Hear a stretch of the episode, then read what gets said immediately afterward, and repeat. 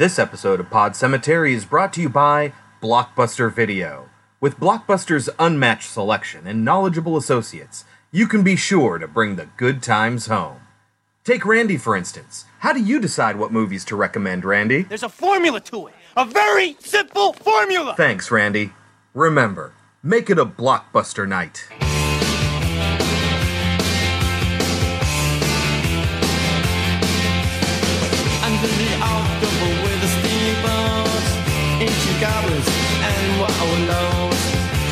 Come at the grand line making a sound. The smell of death is all around. And at night when the cold wind blows, no one cares, nobody. Hello, my name is Chris, My name is Kelsey. and this is Pod Cemetery, where we dissect horror movies like the rotting corpses that they are. It's Horror Tropes Week on Pod Cemetery with 1996's Scream and 2012's The Cabin in the Woods. I am super excited for this episode, Kelsey. As am I, but I'm a little bit worried because It's gonna be a long episode. yeah. It's going to be a very long episode. So prepare yourselves. I really don't want it to be because that's a lot of editing and there's so many good lines in both of these movies. I'm going to try to keep it to a minimum. And we have other things to talk about, Kelsey. Yes. Two very big things. Number 1 on the list. This past weekend we went to Not Scary Farm. Woo! How'd you like it? I had a lot of fun. We went through a couple of the mazes. The best one was probably probably Dark Ride was very very cool. I agree. I think Dark Ride was the best one. We ended up going on three mazes over the course of six hours. That tells you anything what it's like now. We theorize that there are fewer mazes that have higher production values, so the lines are a lot longer, uh, and that makes it harder to get to multiple attractions. Back in the day, making myself feel really old, there were just tons and tons of mazes, and you could just walk right through them. The lines could be half an hour to an hour, and that was it. Now you're looking at lines. You get to the end of the line, it's like it's a 150 minute wait. Uh, what? Dark Ride was the shortest wait at an hour, but Yes. it breezed right by, and there wasn't any crazy gimmick. But it was like you were walking around in a dark ride. Uh, you know, you saw the little cars and everything like that, but it was carnival themed, so there were a lot of evil clowns and stuff.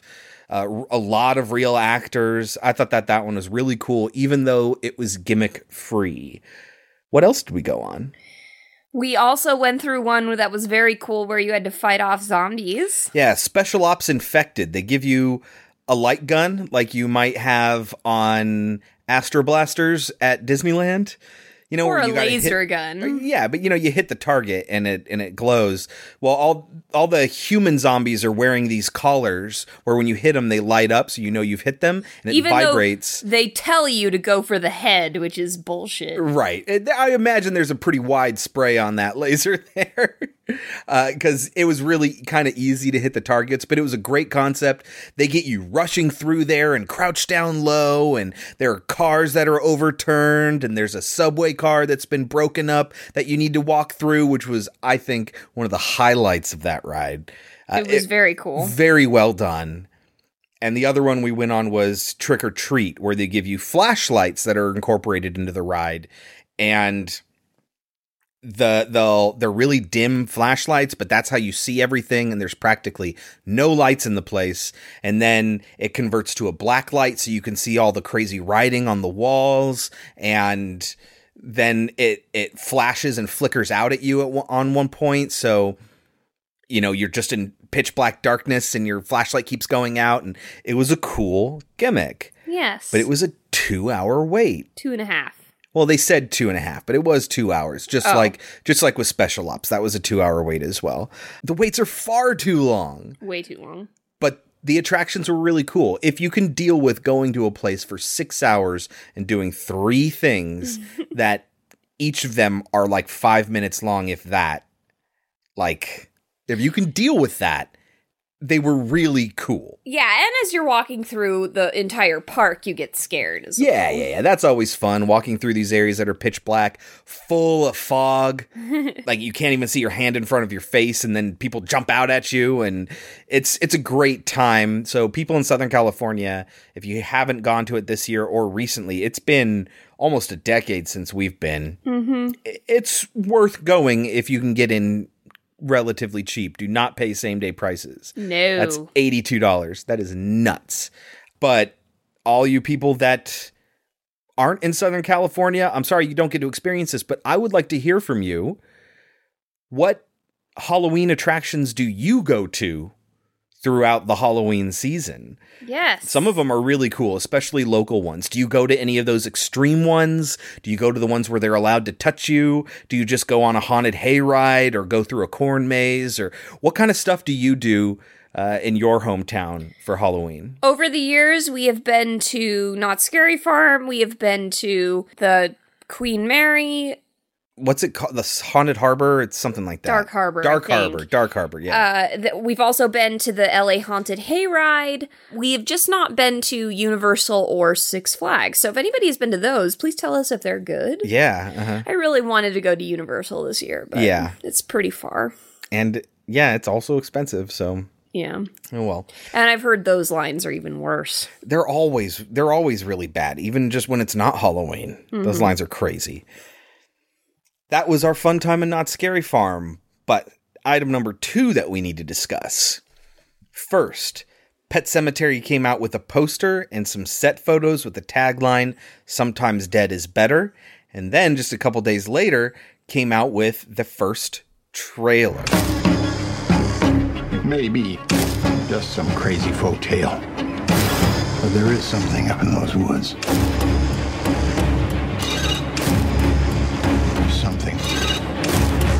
Things back.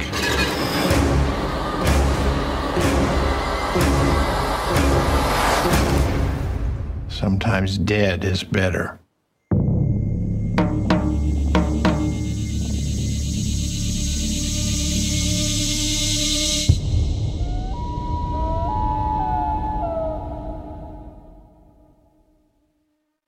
kelsey what'd you think I mean, I'm I have a lot of trepidation over this anyway, just because I love the first one. yeah i mean we named our podcast after it Yes. So we will see. From the trailer, it doesn't look like they include the sister at all, which is funny to me because she's the scariest part of the first one for me. I was making the argument that I mean, what does she really have to do with the story? I mean, really? I mean, that's how I feel about the maid. She's unnecessary to the story, but like her death doesn't stick with me. The the sister sticks with me, but it looks like they've got Gage, they've got the cat, they've got the teenager who dies. So Yeah, it looks know. like they're We'll going to cover everything, but then they added in the additional element of kids in a funeral procession wearing pet masks. So they're not like crazy animal masks, but it's like, you know, a cat, a dog, a rabbit, like pets. Now we have not read the book. No. Perhaps this is in the book. Yeah. If it's not, it seems like a stupid thing It seems add. a little much. I think it mm-hmm. looked cool, no, that's exactly what they were but thinking. but that's that's my worry is that they put it in there just because it looks cool. exactly. and it would be kind of wild and unbelievable beyond that. Yes. So I'm a little bit, like you say, I think trepidatious is a good word. But I mean, it looks like a quality film. Mhm. It looks like it's well made. It looks like the guy who plays the dad. Jason something or other. It looks like he's a little angrily subdued throughout the film, but I Mhm. mean, I haven't seen it. That's The guy from the second two Planet of the Apes movies. Yes, we'll see. Yeah, we'll see. What do you think about John Lithgow playing Judd Crandall? Do you think it looks good? I didn't even notice that it was John Lithgow. Yeah, well, he has a full beard with a little red splotches in it. Yeah, Funny. I don't know. I I'll have to pay more attention next time. yeah. Uh, I'm just a little bit bummed that we're not going to get that classic New Englander accent. We all go down that I don't go road. down that road. Love it. All right, Kelsey. Now that we are almost 10 minutes into the episode. Cool. Let's get it started with our normal stuff with another diversion Trivial Pursuit Horror Edition. What do you got for me? Okay. What famous co director was an assistant editor on 1981's Evil Dead? Co director? He is a famous co director, but for this movie, for Evil Dead, he was an assistant editor. I'll give you this hint. Okay. He and his other famous co director, so you need to think about people Yeah, who uh-huh. do movies together. Yeah. He and his other famous co director do a lot of grisly movies, but they are not horrors. In fact, they are usually somewhat comedic. It's one of the Cohen brothers, isn't it? It is! It's Joel Cohen. Okay, yeah. yeah, that's where I was going before you gave me the hint, and that that really solidified for me. I'm like, Grizzly, yep, check. and then uh, not horror, check. Okay, cool. All right, Kelsey. Mm-hmm. What insects overrun the hermetically sealed environment of Upson Pratt in Creepshow 1982? Cockroaches? Yes. It's amazing that you got that. Actually, it's not because we just watched a video. we just that- watched a video about Creepshow. Yeah. and ladies and gentlemen, divergence between the two of us. I like Creepshow. I don't love it. I like it. Kelsey really does not. no, I don't get it. So sorry, Stephen King The only story from that movie that I actually enjoyed and George Romero. was the one with Leslie Nielsen and Ted Danson. Yes. Yeah, with the burying in the sand. Yeah, that's the creepiest one, and it's the one that ends well. Yeah. But I mean, I guess maybe I like it because I did grow up with those uh, old school horror comics that, that this movie's actually based on. I got a collection of my uncle's old comics, and that was among them. I also used to buy uh, blind boxes from comic shops where they put individual issues of random comics in a box and they sell them to you for really cheap. And some of them would come in there. And uh, Creepshow is that's what it's trying to be is a movie representation of one of those comic books. So very very cool. All right, Kelsey, you know what time it is? Scream time. It is Scream Time from 1996. Directed by Wes Craven, written by Kevin Williamson, and starring Nev Campbell, Courtney Cox, David Arquette, Drew Barrymore, Skeet Ulrich, Rose McGowan, Matthew Lillard, Jamie Kennedy, Liev Schreiber, and Henry Winkler. What is Scream about? Scream is about a group of high school teenagers who are stalked by a masked killer who likes to make scary phone calls. Sound familiar? It should, because this movie goes out of its way to address tropes in the horror genre that were around at the time. This is 1996. This, as we've said repeatedly, is a turning point for the genre. It, the whole genre completely changes after Scream comes out as a result of Wes Craven, believe it or not. But it was actually written by Kevin Williamson, who wrote this, all of its sequels, the TV series based on the movie, I Know What You Did Last Summer, The Faculty, and he created both Vampire Diaries and D Creek.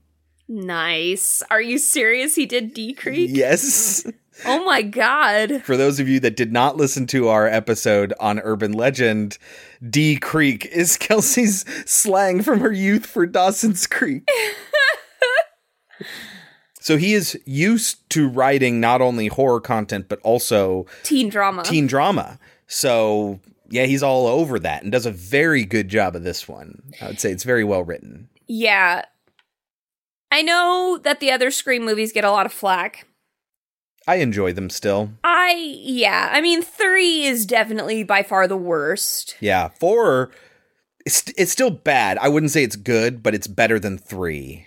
Four had its nose up- in the air a little bit too much for me. Yeah, like it was trying to do the same thing it did with the rest of the, like the first one did with the genre, but with itself, which was a mm-hmm. little meta. Yeah. Yeah, But I actually, I enjoy all of them.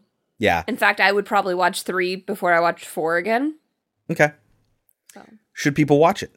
Oh This one. yes. Yeah, I mean, what are you doing? There's another one of those movies. If you haven't seen it, see it. Yeah. If you've seen it, see it again. it's very good. We watch it pretty much every year, right? I don't know about everywhere. We we watch it a lot. Yeah, we've seen this movie plenty of times, and you should too. If you don't want to, that's okay. You can take our advice or leave it. But when we get back, we will talk about 1996's Scream. Hello? Hello. Who is this? Tell me your name, I'll tell you mine. Why do you want to know my name? I want to know who I'm looking at. Someone is playing a deadly game. It all began with a scream over 911. Someone who's seen one too many scary movies. Do you like scary movies? What's the point? They're all the same. Some stupid killer stalking some big breasted girl who can't act, who's always running up the stairs when she should be going out the front door. It's insulting. There are certain rules that one must abide by in order to successfully survive a scary movie. Don't answer the phone. Don't open the door.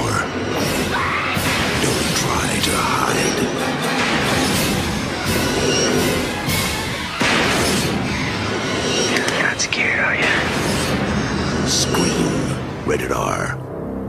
Kelsey, how does Scream start? Scream starts with an awful opening of uh, somebody screaming and like slashing. Yeah, uh-huh. I forgot and loud about that. noises, and yeah, it does that at the end too.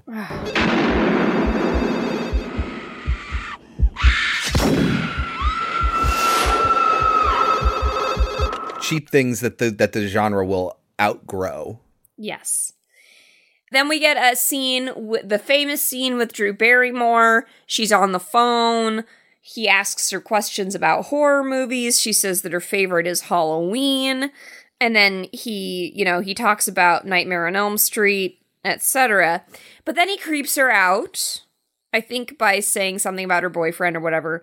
But it's like, why didn't she just call the cops? Because she hangs up on him. Yeah, Why not call the cops and say, hey, somebody's threatening me? because as she's freaking out, he calls back. Yeah, and uh, he says, "Never say who's there. It's a death wish.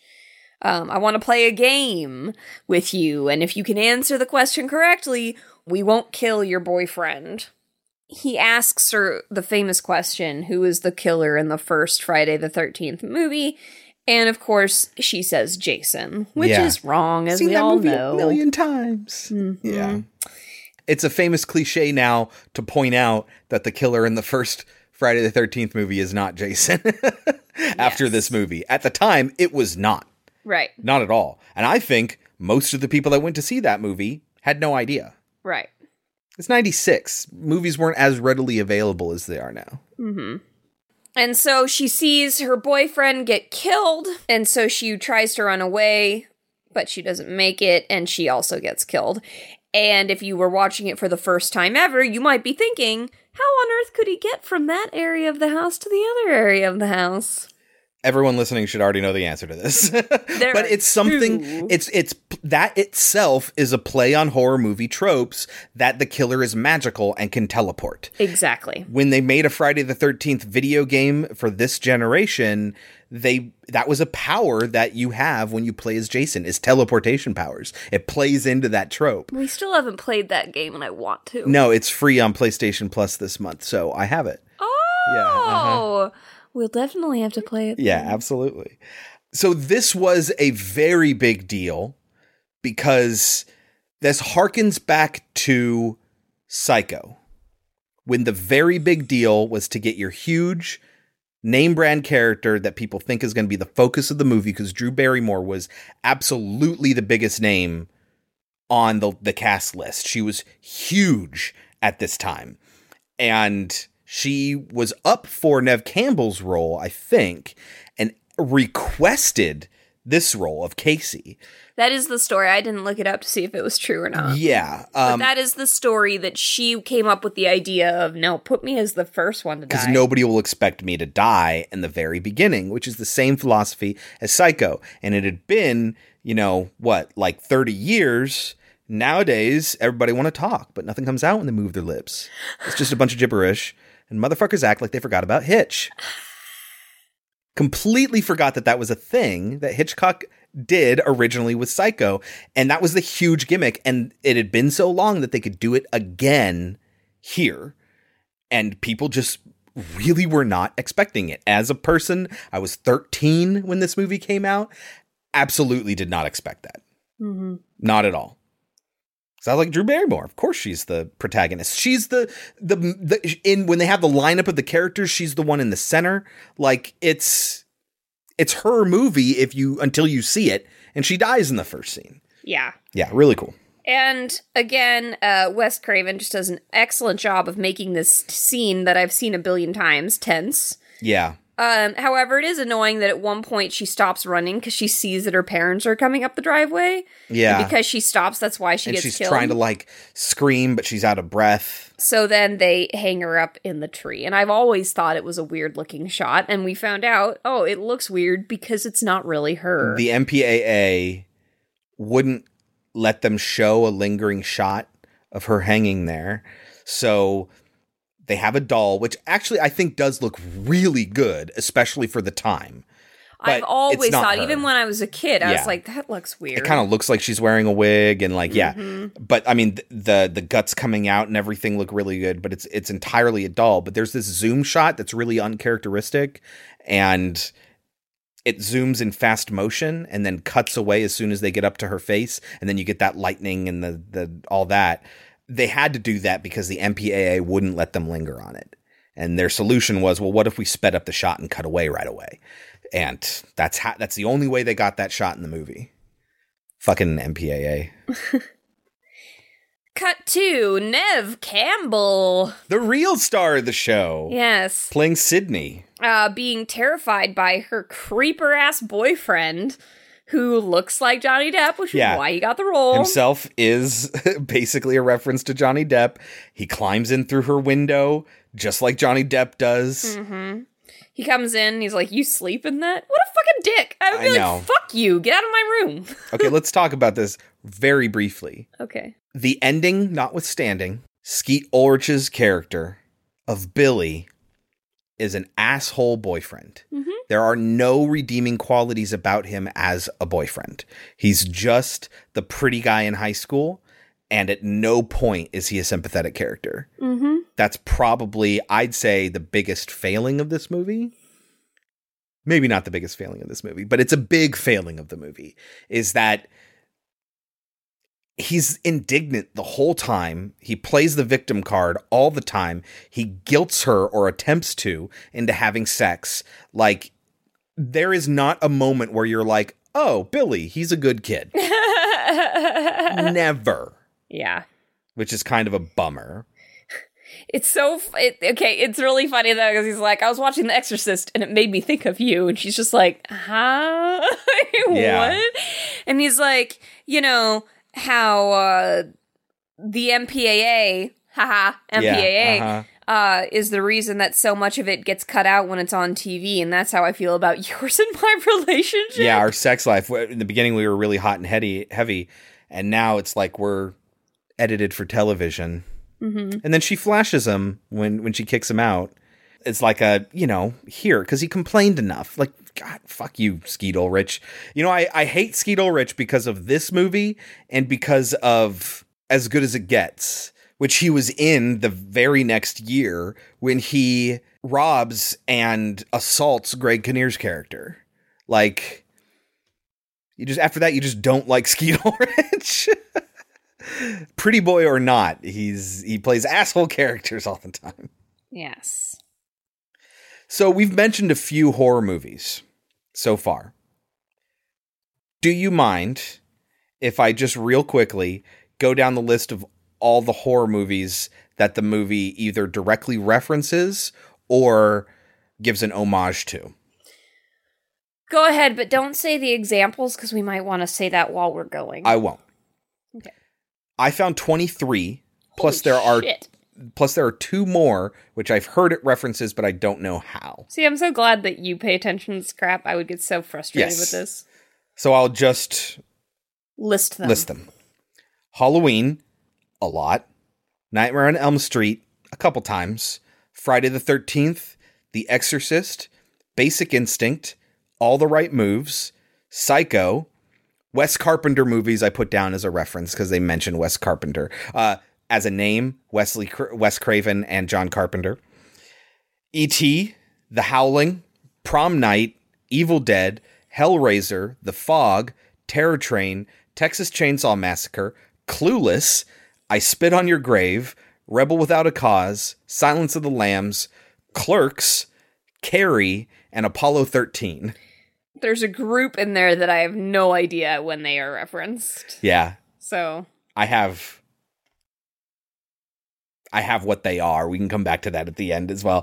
IMDb also says that they reference the bad seed in the town that dreaded sundown. I just don't know how. Oh no, she says the town that dreaded sundown. Does she? When they get the curfew, she's like, it's like the town that dreaded sundown. Oh, okay. Wow, I just totally missed that one. What was the other one? Uh, the bad seed. I don't know if it's I think because she the- calls herself I'm like the bad seed or something, but I don't remember exactly. Yeah. mhm. Okay, so uh next day they're all at school and this is where we get to meet the group of friends. So you've already we've already talked about Billy, we've already talked about Nev Campbell. There is also a gorgeous Matthew Lillard in this movie. He went to my college. My junior college. and Rose McGowan. So they're all talking about the murder, of course, because of course you would. And uh, I think it's Rose McGowan that says, How could you gut someone? And then Matthew Lillard goes into all these gruesome details, and immediately Billy is like, Hey, shut the fuck up, man. Yeah. well, because it's we didn't talk about this. It's reminiscent of Sydney's mom, who was murdered a year prior by somebody who she thinks did it. And this is Cotton Weary. It's the man she was having an affair with, played by Liev Schreiber, who you just see in like stock footage in this, but he becomes a character in, in the rest of the movies. Yes. We also find out that Matthew Lillard dated Drew Barrymore, Casey. Casey, until she left him for her new boyfriend. Yeah. So that's It was dead. interesting We don't need to be coy about this. We everyone knows what the ending is. Matthew Lillard and Skeet Ulrich, they're the killers. We also meet Randy, Jamie Kennedy, jackass extraordinaire. everyone's favorite character of the Scream. Yeah, it's just too bad I know so much about him in real life. He's just a total douchebag. Oh, is he? Yeah. Oh. Yeah, he's spoken at video game oriented things Uh huh. And it was just a total douchebag about it. he put in the bad. absolute minimal effort and just told a lot of jokes about how uh, people who play video games are nerds in their mom's basement and will never get laid. And like, it's like, dude, where do you think you are? Read the room, man. We're at E3, and uh, I just want to say this place is the only place that makes the guys at Comic Con look like Ocean's 13. Uh, I see some virgins in the audience. Virgins? There are so many virgins in here. Richard Branson is uh, doing this event. All right. But he is the one who knows he doesn't have a girlfriend and he knows all about horror movies and works in a video store. Yeah. Oh, to work in a video store. I, I worked in a game store. I wanted to work there so bad, but I couldn't because I knew I'd have to be in the horror section all the time. Yep. And you just couldn't walk down that aisle. No. So Nev Campbell's father is going on a work trip, so she's going to stay with Rose McGowan. However, before she gets there, she receives a phone call uh, with the same voiced killer as the previous shot with Drew Barrymore. And she thinks it's just Randy playing a prank, so she tries to hang up on him. And he says, "If you di- if you hang up on me, you'll die just like your mother." Right? Yeah. Do you want to die, Sydney? Your mother sure didn't. If you hang up on me, you'll die just like your mother. Do you want to die, Sydney? Your mother sure didn't. Before that she they had talked about horror movies and she had explained you know they're insulting it always shows this big breasted bimbo running up the stairs when she should be going out the front door Yeah. well he scares her into believing that he is outside No. Uh, yeah. Yeah. Yeah. Yeah. She. and so she is forced to run upstairs yeah. She opens the door and he's there. She closes the door and then runs upstairs. Yeah. Mhm. She calls 911 when she's upstairs and, and managed to lock herself in the room. And that's when Billy comes upstairs through the window again, all excited, like, I heard you screaming. Is everything okay? And a cell phone falls out of his pocket. Love this, love this, love this, love this. It was 1996. Not everyone had cell phones. Mm-hmm. That's a plot point in this movie is that what were you doing with a cell phone, kid? Mhm. Like it was suspicious. And then she runs down the stairs to get away from him, opens up the door. Oh, There's it's Dewey. oh God. Arquette. Yeah. David Arquette. David Arquette's dope. I love David Arquette. she tells him, you know, the killer's here, the killer's in the house, and he's like, no, he's gone, he's gone, and she's like, mm and she accuses her boyfriend because at this point she's got no She's reason not terrified. to. Yeah. Uh-huh. Uh, and she has to go to the cops, and he's like yelling at her, like, I can't believe you would say this. You know me. I can't believe you'd think this. And she's being interviewed by the cops in the same room that Skeet Ulrich is sitting in. It's just like, this Right, is not the yeah, way these things uh-huh. would be handled. And then Rose McGowan shows up, and she's like, You're coming home. And Dewey, Dewey is Rose McGowan's brother, and he's like, No, she has to stay here. And she's like, No, she's coming home. Yeah. And um, he's like, You can't make fun of me. You can't talk to me like that in front of my superior. And she's like, The janitor's your superior. so they go back to her place, and Rose McGowan is just like, Oh, I knew he was too perfect. I knew there had to be something wrong with him. Oh, he's a killer, talking about her boyfriend. But then, while she's there, she gets a phone call from the killer, which tells us that it supposedly cannot be her boyfriend. Yeah, the argument is he was in prison. And then at one point later, on the night, the big night at the climax of this movie, she asks him, Who did you call? And he's like, My My, dad." dad. And she's like, No, the police said They called your dad. they called your dad. And he's like, No, I tried him. He didn't answer. And so that's why the police had to call. And she's a little bit suspicious, but then waves it off. Right. But ultimately, I don't think that's the case any anyway. I don't think she called him from there. I think it's a lot easier answer that Stu called her. oh, absolutely. yeah, like it just makes much more sense. So it's almost a red herring anyway. Well, I think he called Stu and told to call Stu to call her. Yeah, uh huh. But anyway, That's a good. That's very good answer. I love that. That's good. So she goes to school the next day, and of, of course, there are a billion uh, reporters there. But the reporter to watch out for is Miss Courteney Cox. Yes. And she's trying to interview her about it, but Neve Campbell hates her because she covered uh, her mother's death a year ago, And is even writing a book now about what, saying that Cotton Weary didn't do it. Right. Yeah. And there's we're not going to go into that whole explanation, but Neve Campbell starts to doubt her original conviction that Cotton Weary did it, especially because of things that the killer is saying. Mhm. Like your mom sure didn't want to die. Mm-hmm. But she cocks Courteney Cox right in the face, gives her kind of a black eye, so that's a fun little moment. Uh, also in this scene is Linda Blair. She's one of the reporters. Oh, is she really? Yeah. Huh. People want to know. They have a right to know. Oh, I didn't know that was her. Yeah. Uh-huh. I even wrote that line down. Yeah.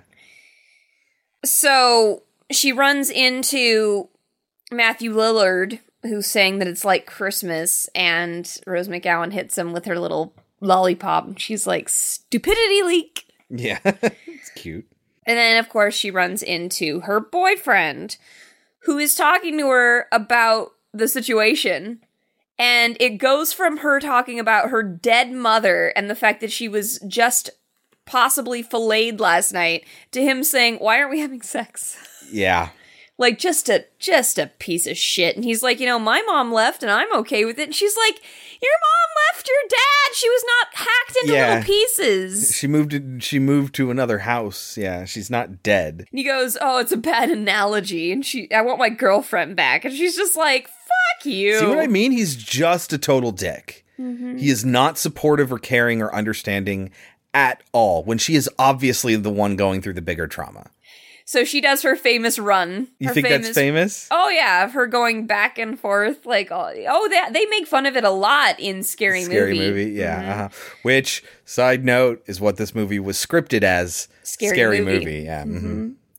So she runs into the bathroom where she overhears these girls talking about her, and we get to know more about the fact that everybody thinks that her mom was a slut. And it's a pretty funny uh, conversation, but I'll skip over it. Where do you get this shit? Ricki Lake. Oh, you are pathetic. And then a guy is in there dressed as the Ghostface killer and runs after her. Well, turns out that's a prank. Oh, we don't know that. Right. We just know they find somebody Dressed who has up. Two guys Yeah, that are dressed uh-huh. up.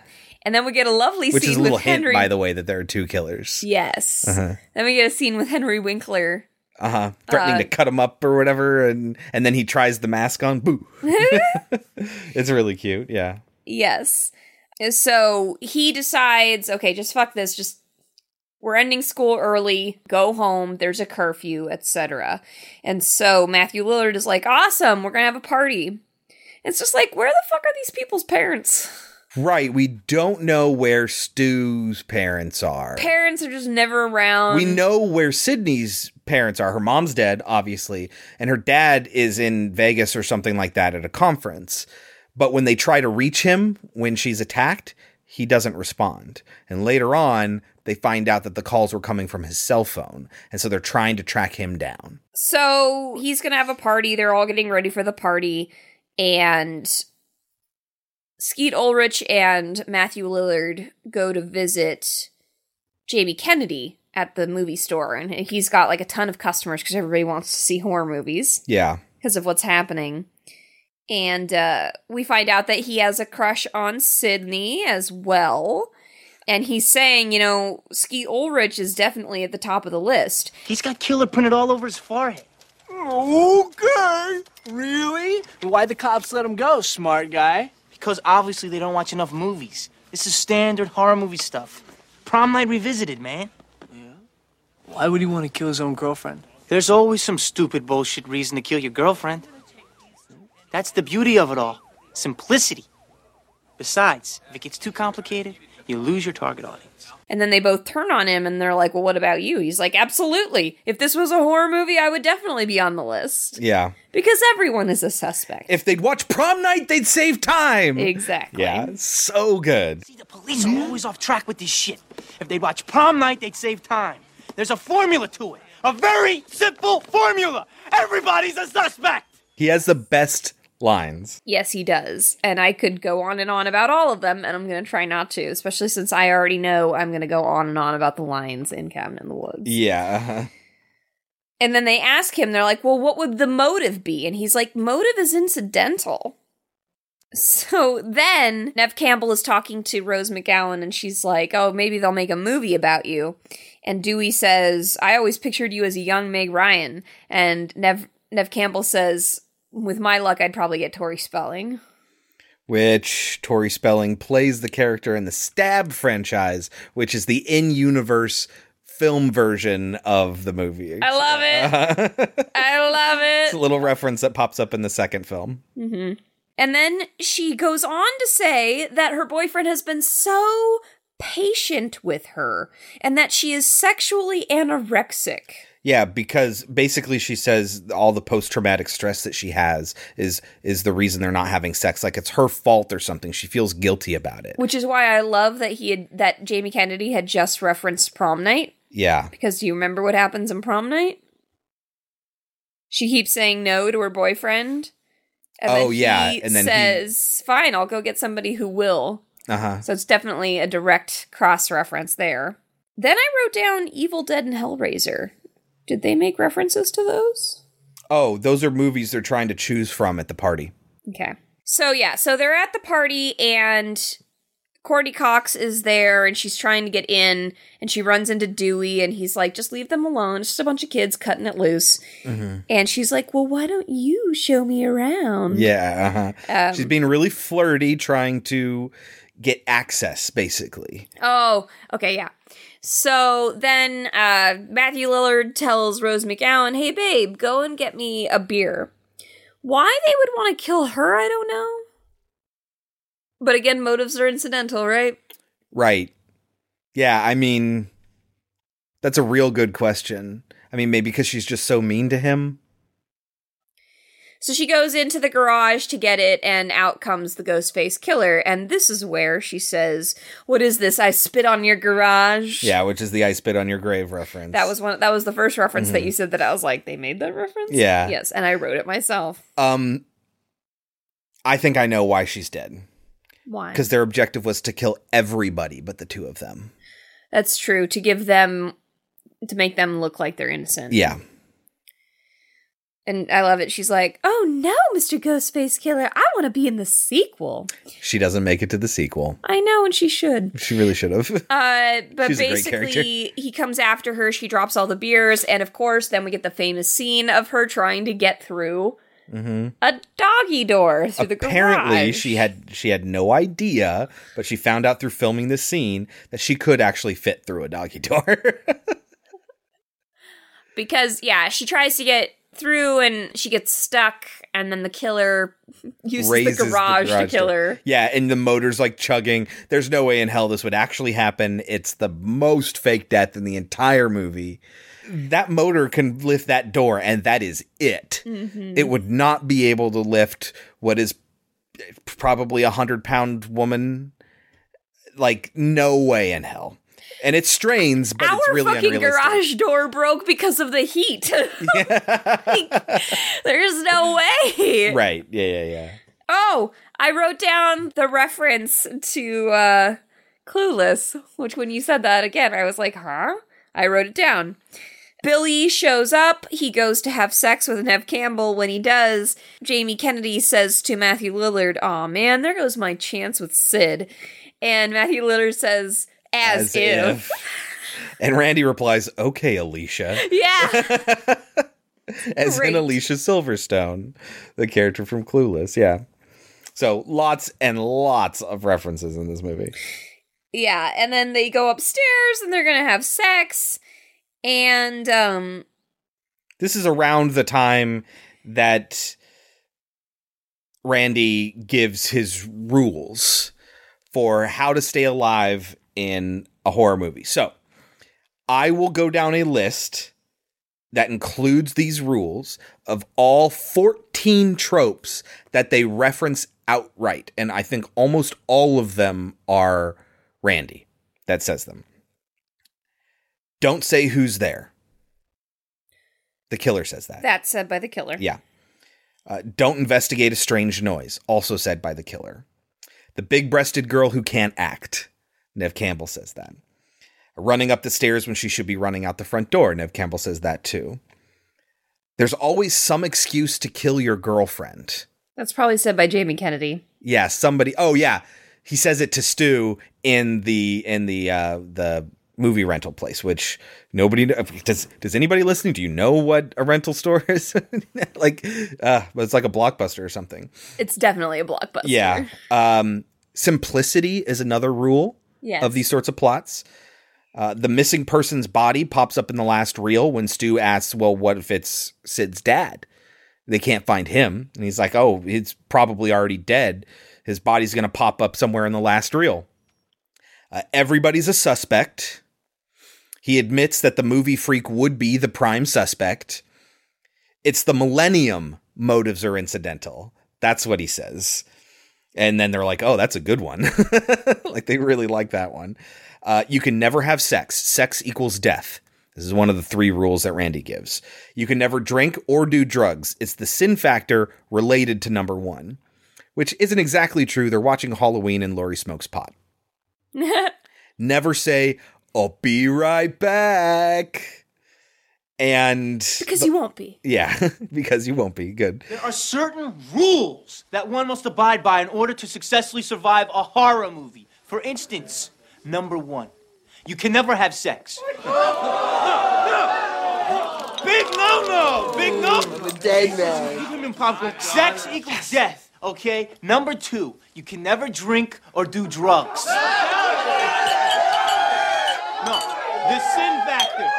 It's a sin. It's an extension of number one. And number three, never, ever, ever, under any circumstances, say, I'll be right back. Because you won't be back. I'm getting another beer. You want one? Yeah, sure. I'll be right back. And the last one, it's a lot scarier when there's no motive. Those are the 14 horror movie tropes that are mentioned by name and called out in the script. Yes. And not just demonstrated in the script. You see, you push the laws and you end up dead. Okay, I'll see you in the kitchen with a knife. But so as I was saying, Neve Campbell's about to have sex with her boyfriend and she goes, Enough is enough. It's like, dude, it's been a year since your mom died. Like, I don't think enough is enough yet. Yeah. And she's like, oh, why can't our life be more like, you know, a romantic comedy? Exactly. Or Or, a a, good good, porno. porno. Yeah, because he says it's all a movie, and she's like, "No, it's not." And this is in in scary movie. He goes, "Yes, it is," and he like points out all the cameras. so right after they have sex is when she asks him, "Who'd you make the phone call to?" And he's like, "Oh, I called my dad." Yeah, but when I called, he didn't answer. And she's like, "I just thought it'd be funny if you did if you called me during that time." And he's like, "Wait, you don't still think it's me, do you?" She's like, "No." She's kind of starting to think about it again Yeah. right after she had sex with him. Uh huh. Cut to Randy watching Halloween, and he keeps shouting at the TV, "Look behind you! Look behind you!" And the funny thing is, is that the Ghostface killer is right behind him. Now, my question is, why doesn't he get killed right there? Uh, because there's a noise outside. Some something startles him or something like that outside. I remember that specifically. He goes, "Oh, what?" Uh, the reason the whole house is empty except for Randy Oh, is yeah, because yeah, they find the principal's body, Henry Winkler's body, hanging from the goalpost or something like that at the at the football field at the school, and all the kids leave to go check it out. Uh, Courteney Cox and David Arquette find the father's car Mm-hmm. when they get run off the road. And the Ghostface killer kills Kenny. Huh. yeah, her cameraman. Mhm. You bastards. You bastards. Uh, and, And, stabs Sydney. I forgot that he actually stabs her. yeah. hmm Uh, the but to go back to where he's watching Halloween and says turn around. Extra added layer of depth. What he actually says is Jamie, turn around, turn around, Jamie. His name is Jamie Kennedy. Ah. So a little little bit of a reference right there. Cute. And it's funny because then later the Ghostface killer is looking for, I think it's Sydney at this point, and he hears whimpering. And so he opens the door. Guess whose whimpering it is? The dads? Nope. No, who's? It's Laurie Strode. Oh yes, yeah, I remember that. Okay, they do they do a very effective job of incorporating the soundtrack of Halloween because it's still playing this whole time. And you know the like the synth sounds that it has and and the actual score like and the sounds that she's making and the whimpers and the grunts and all that does a really good job of incorporating into what's actually happening on screen. I thought that was pretty clever. Yeah. And it's just funny because we talked about that a lot in our episode about Halloween. About all the noises that she makes. Mhm. The keys. Yeah. When I forget how they get separated, but Dewey and Courteney Cox get separated. So she runs up to the van and she's like, I need the cellular. Yeah. Jesus. And then she realizes she's stepping in blood and she realizes that Kenny is dead and she like throws him off of her car. Yeah, she's driving away as he slides down onto the windshield. And she's like, Get the fuck off my van. Sydney gets chased outside during all of this. Uh, Courteney Cox crashes the van. and Sydney just ditches her. Yeah, uh-huh. like, fuck you. so as she's running back up inside, uh, Jamie Kennedy comes out and he's been stabbed or something. I can't remember what he got like stabbed in the arm or something. And he's coming out and Stu comes up the other direction and they're both like, give me the gun because she has whose gun? I don't. Oh, Dewey's gun. She has Dewey's gun during all this, I think, right? Because Dewey got stabbed. Yeah, Dewey gets stabbed, and then she tries to drive away, but the killer has the keys, and then she's running back into the house. Yeah, and she confronts both of They- them, and they're like, "It's him. He's crazy." And she's just like, "Fuck both of you," Yeah, fuck you both. and closes the door. and then she sees that her boyfriend, who she also saw get quote unquote stabbed, Yeah, is still alive. and she goes to help him. And then I think Jamie Kennedy gets inside and he's like, Stu's gone mad. And then Skeet Ulrich says, We all go a little mad sometimes. Psycho. Surprise, Sydney. And Jamie's just like, Oh, fuck. And then he licks off the corn syrup and he's like, It's the same stuff they oh. used in Carrie. And she's like, This can't be true. And he's like, Oh, tell that to Cotton Weary. Yeah. Because they also killed her mom. And then in comes Stu, and she's just like, What did you do? And he, they're just like, Oh, we watched a few movies, took a few notes. It was fun. It was so much fun. It made you have sex with a psychopath. Yeah. Like, that's how good we are at it, right? We plan the perfect stuff. And he's like, Oh, it's a scream, baby. Yeah. It's a scream, baby. And apparently, that's part of the reason why they named it Scream is because he said that. And wasn't that ad libbed? No, the ad libbed part was my parents are going to be so mad at me. I love Matthew Lillard. Yeah.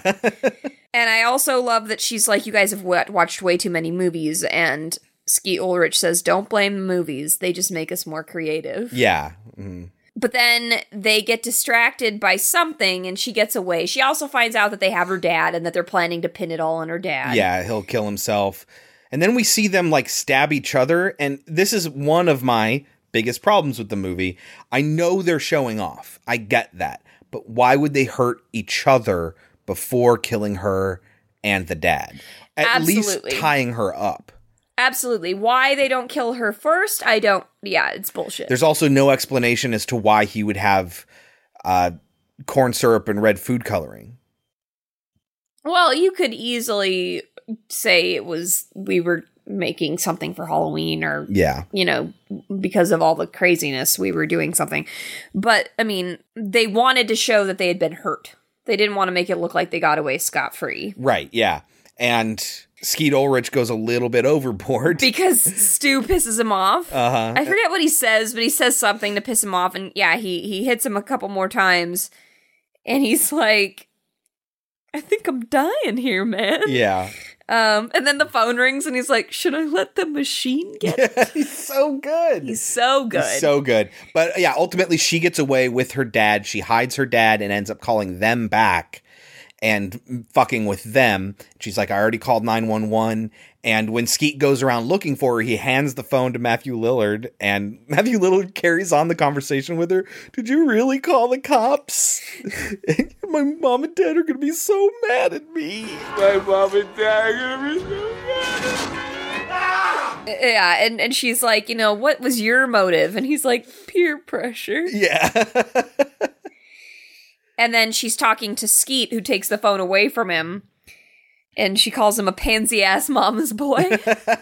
Just fantastic. because yeah his his total motive was that her mom was mom. sleeping with his dad she had multiple affairs sleeping with his dad and that's why his mom left him So then she comes after them and she stabs Billy with an umbrella.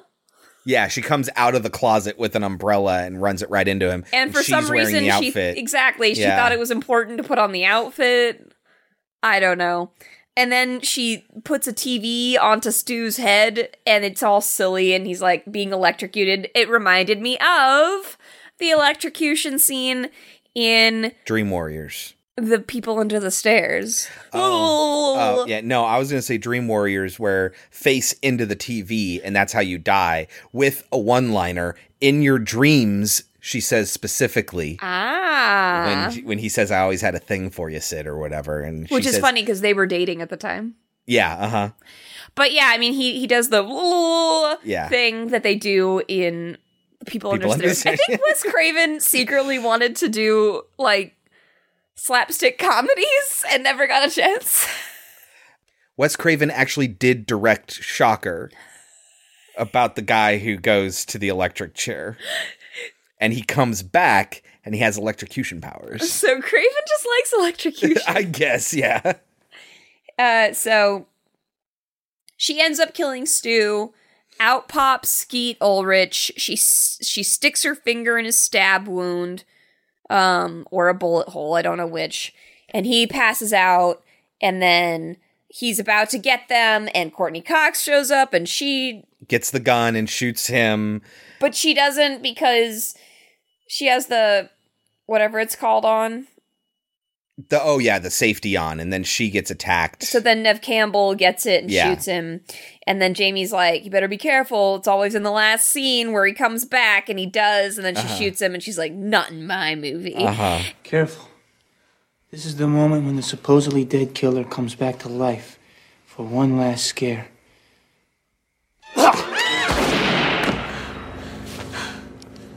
Not in my movie. Yeah, this movie is very good. And no, I don't have anything left for the lightning round because I just went through all of it. I have plenty left for lightning round. I will also say that we find out at the end that Dewey is still alive, which they filmed just in case. And odd test audiences liked him so much that they kept him alive, and then he was subsequently in all the rest of them. but Jamie Kennedy died in the second one. Yeah, even though people really, really liked him, Mm-hmm.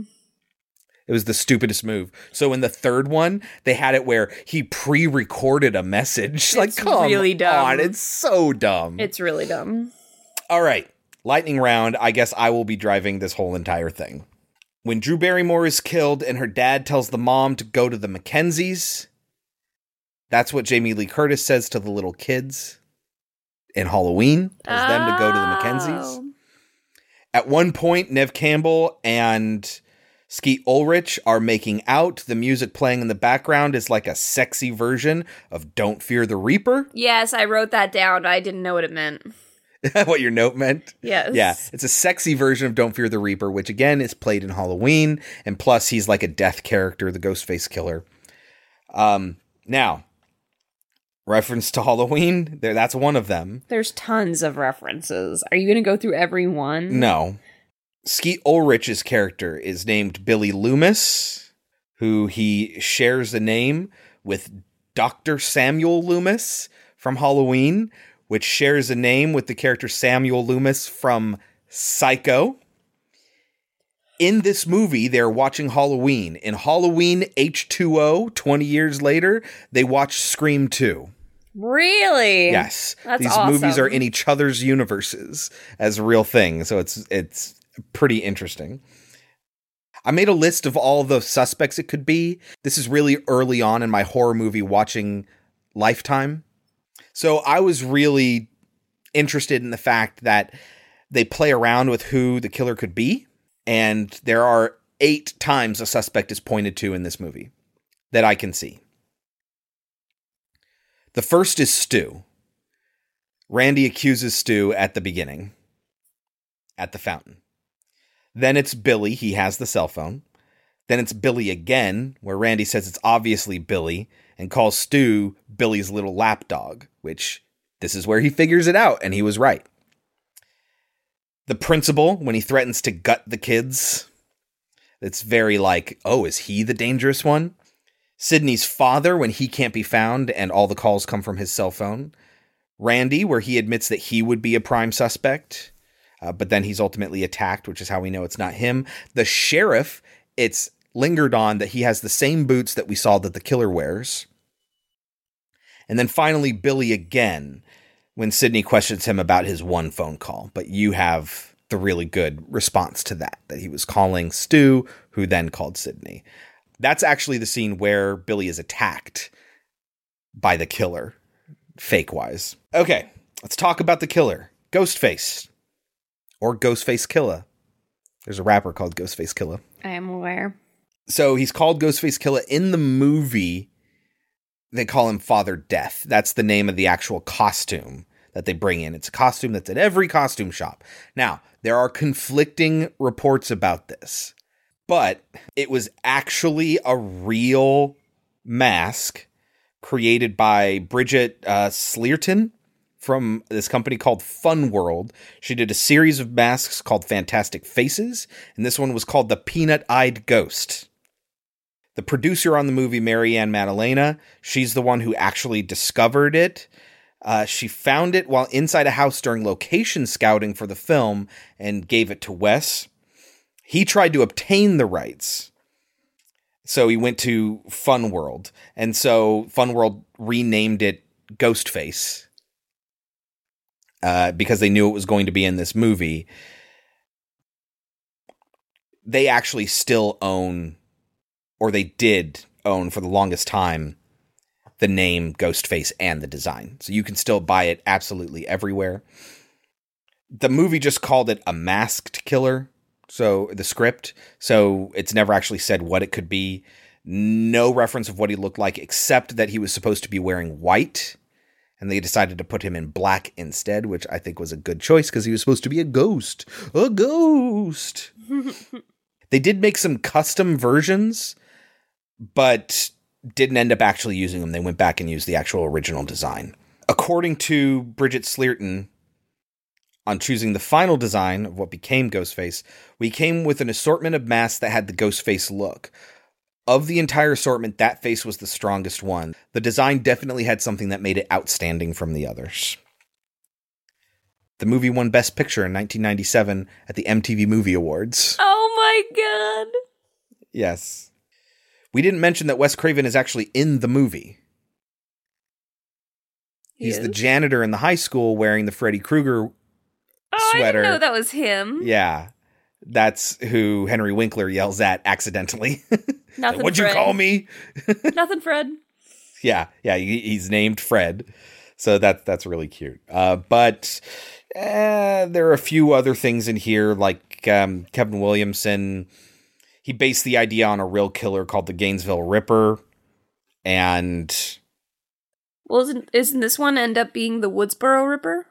yeah, something like that. He wrote it as a short story while he was working on teaching Mrs. Tingle. Oh, that movie's awful. which didn't become a movie until several years after this one, probably on the basis that he wrote this one. the movie's awful. Yeah. And then he decided he was just going to make it into a script because, according to him, quote, nobody else was making it. Because nobody would. Yeah. So that's all I have. We are over an hour into this episode. all right, Kelsey, what do you think it got on Rotten Tomatoes? 88. 79%. Really?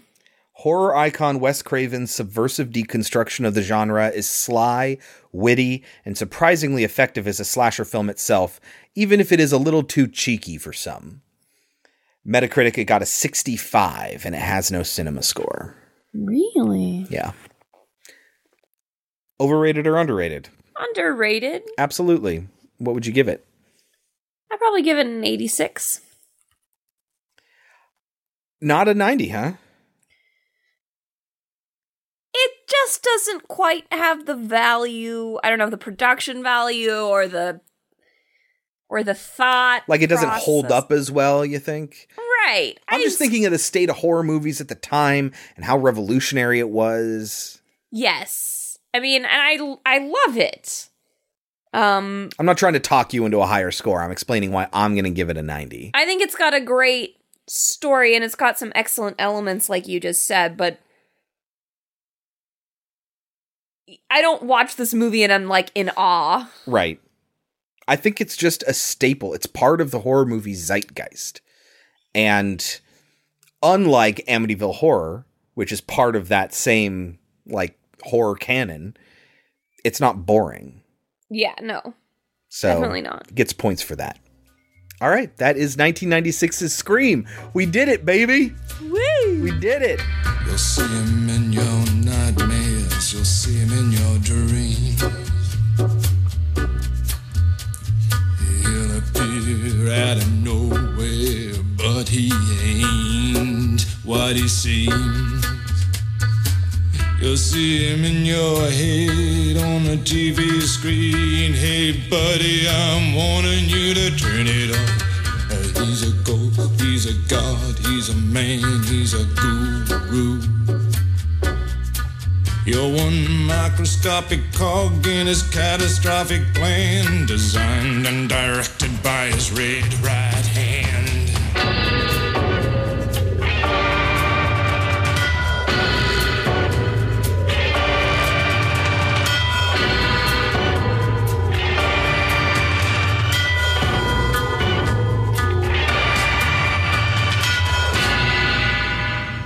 Right, not crazy long. I think we kind of rushed through it. We left out a lot of plot elements because we didn't want to linger too much because we knew we had a lot to say about this movie. The next one's going to be really long. I might have more things to say about our next oh, film. oh, I have way more to say about the next movie. Cabin in the Woods. All right, before we get talking about our next movie, we have to do Trivial Pursuit Horror Edition. Kelsey, give me what you got. Who directed 2004's Dawn of the Dead? 2004's Dawn of the Dead? Mhm. Zack Snyder. That is correct. Yeah. One of the few uh, actually just solid good movies without qualification. In Mama, 2013. In what century did Edith Brennan jump to her death? 17th, 18th, or 19th century? 19th. You're right. How did you know that so quickly? I just remember the movie. But what made you think 19th century? Um, I was just thinking about the scene where she's running away and thinking about the things that were happening to her, and I was like, oh, it was the 1800s. Yeah, uh-huh. Oh, good. Good. All right, moving on, we're going to talk about a movie that we might have way more to say about even than Scream. I already know I do. Yeah, 2012's Cabin in the Woods, written by Joss Whedon and Drew Goddard, directed by Drew Goddard, and starring Kristen Connolly, Chris Hemsworth, Anna Hutchison, Fran Kranz, Jesse Williams, Richard Jenkins, and Bradley Whitford. Kelsey, what is Cabin in the Woods about? A group of college students decide to spend a weekend at a cabin in the woods, but unfortunately, they are a part of a bigger plot. Good. Should people watch the movie? Yes. And if you- Absolutely. if you haven't seen it already, I don't know how you're listening to us. Hundred percent. We, I remember, I actually went and saw this movie when it came out with Kelsey and some other friends of ours. And we were not it was a tiny little movie where, like, you know, we would see some like bad movies. Sometimes we'd have a movie night and we'd watch bad movies, and we'd watch some bad horror movies too. And so we were like, let's go see a bad horror movie in the theater, right? You know, oh, it's We a cabin in the woods story Expecting it. no idea what it was. It was not talked about like at all when it we had first seen came out. trailers, which had made us like, huh, it looks kind of different. yeah, But then it just took us all by surprise. because in the trailers there's that moment where it's like we all got to stick together, and then you see the gas coming out, and then they said we got to we got to split up, and then Fran Kranz's character says, "Really?" Like that's in the trailer. We're like, you know, this seems kind of fun, but we had no clue what it was about. Nobody was talking about it yet, and we came out of that theater going, "That movie was fucking awesome." Mhm. We all loved it. loved it. So we highly recommend you see this if you haven't actually, because when we talk about it, we're gonna go full spoilers. Oh my god. So And we're going to talk about it practically. It, if you haven't seen it, see it. Yes. And then come back. I'm not even gonna say Stop this see it or now don't and see it. watch it if you have not yeah. seen this and if it's been a couple years since you've seen it, see it again. And when we come back, we will talk about 2012's Cabin in the Woods. Everybody ready? It doesn't even show up on the GPS. It is unworthy of global positioning.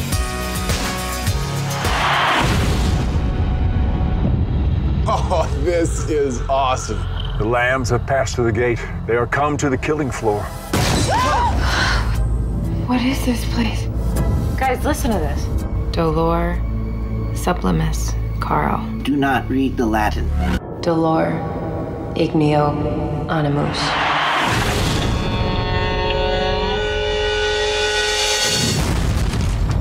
What is that thing? They unleashed an unspeakable evil.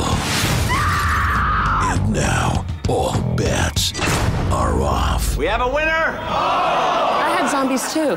This is zombie redneck torture family, see? They're entirely separate species.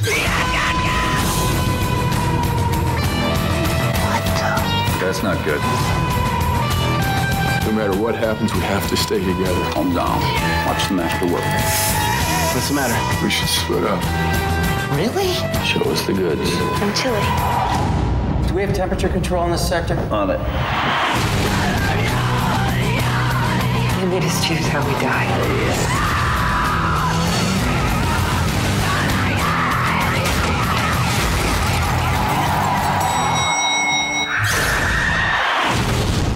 Cabin in the woods.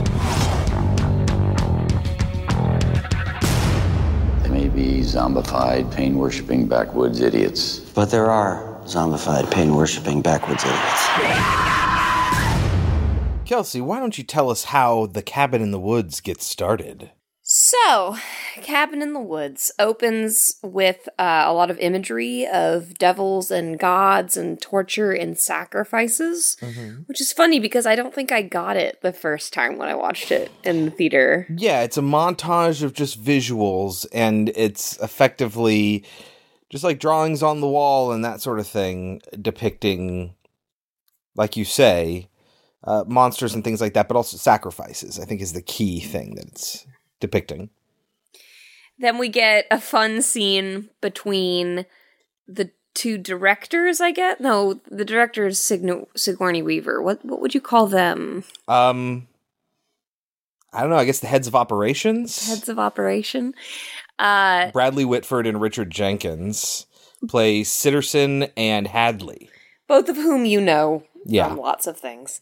And they have a really funny conversation. So Hadley and his wife are trying to get pregnant, and it's very much like they work in an office and they're just kind of going about their mundane duties.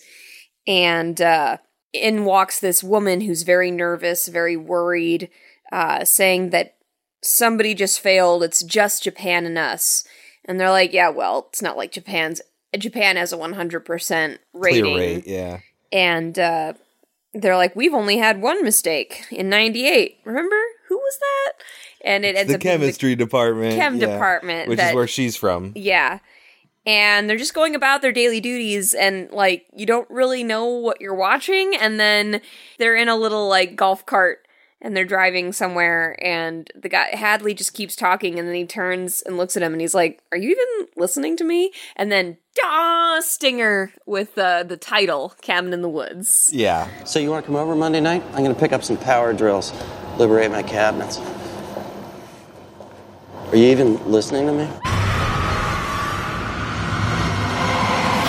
This was designed according to Drew Goddard and Joss Whedon. It was designed to get you wondering if you had accidentally walked into the wrong movie. So then we meet our group of teens. We meet a redheaded girl who is essentially the virgin of the group, even though she's not actually a virgin. She had an affair with one of her teachers. Uh, she has a best friend who seems like she would be the typical ditzy blonde, but in reality, she's actually quite smart and Yeah, these are all like accomplished kids. Like they're all really smart. Every Yes. single one of them. in walks Thor before he was Thor. Yes. So one of the things about this about this movie is that uh, you read about it all the time, and everyone will tell you every chance that they get.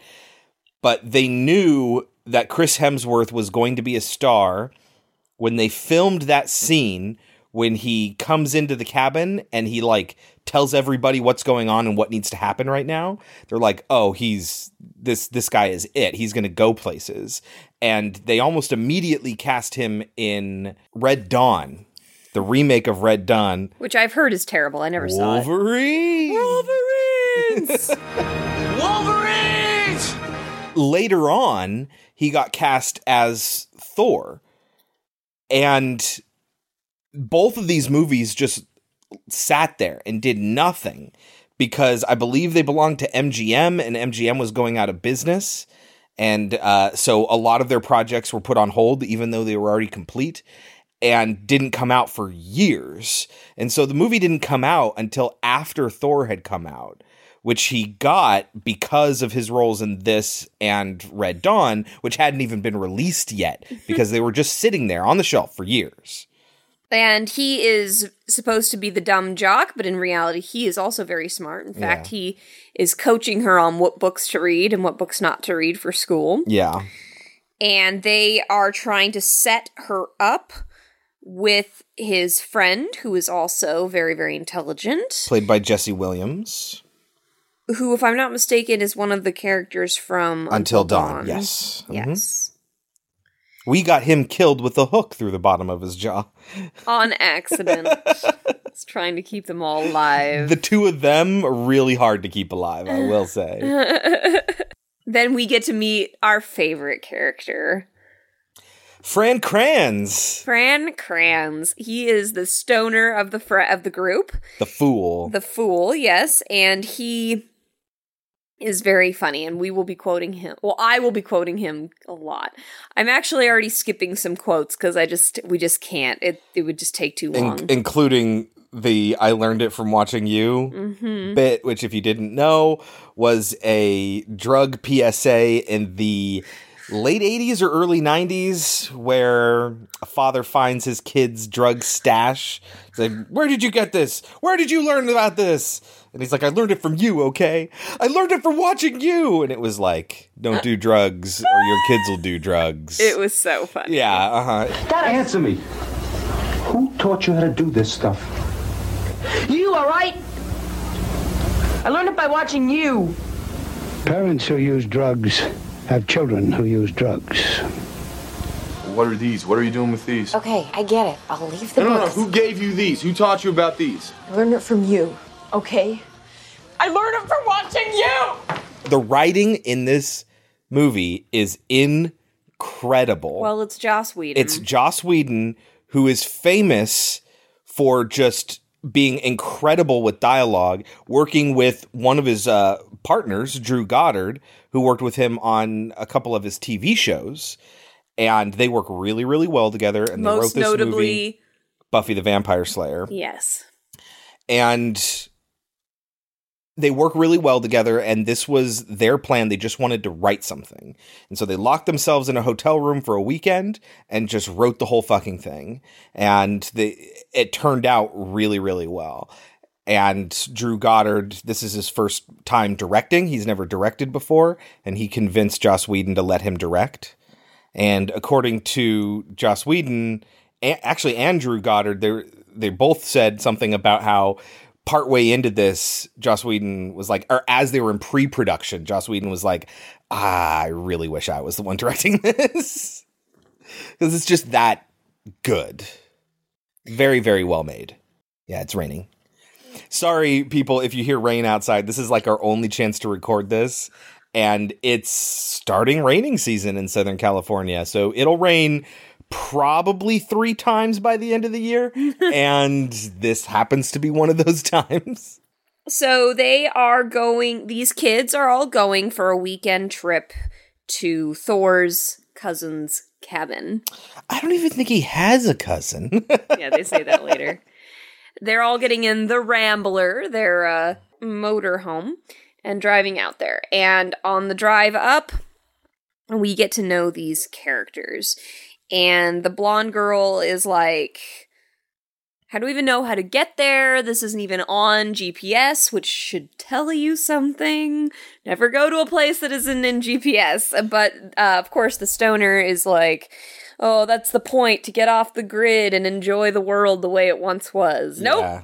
Nope, not in this day and age. If something isn't on GPS, stay far away from there. uh, another scene with the people behind the scenes. What should we call them? Downstairs and upstairs, like they did- Downstairs and upstairs is the way they described it when they were making the movie.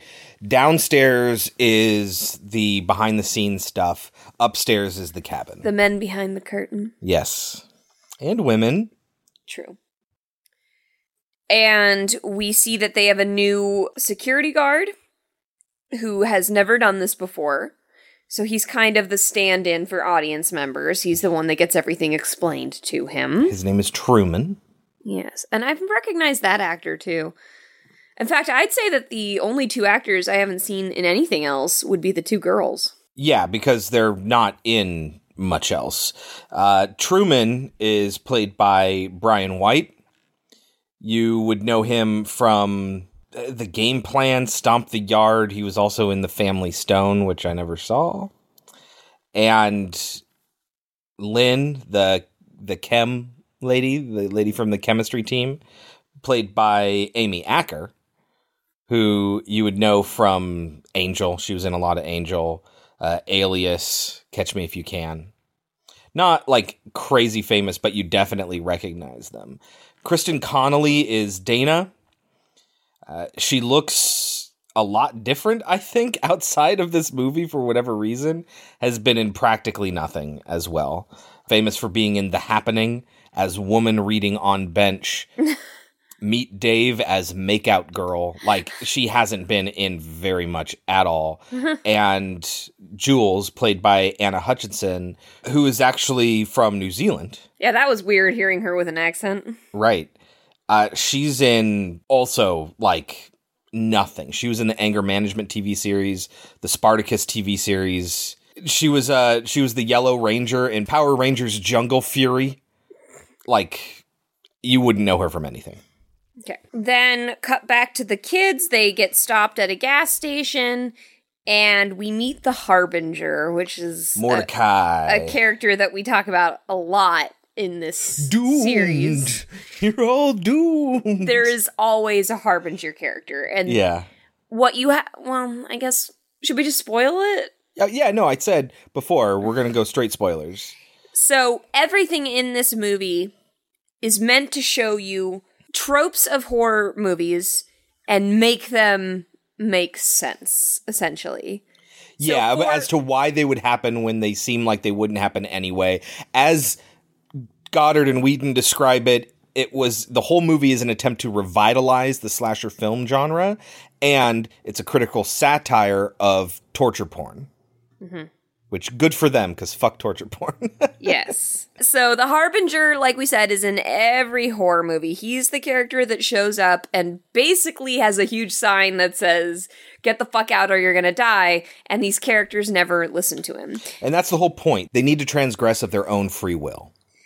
And ordinarily, you would think, well, why wouldn't, if you're telling me that all these characters are actually very smart, then why wouldn't they, why wouldn't they listen to this guy? Well, because he's an asshole. He's a sexist Uh, asshole. So they choose not to listen to him because he seems, Right. The bigger deal is that he's rude to them and they just think he's nuts and so they write him off. exactly. There's some really good lines here. Um, the the best ones are always going to be from Fran Kranz. For me, I'm always going to say his lines. The Harbinger says, "You know, I've been here since the war."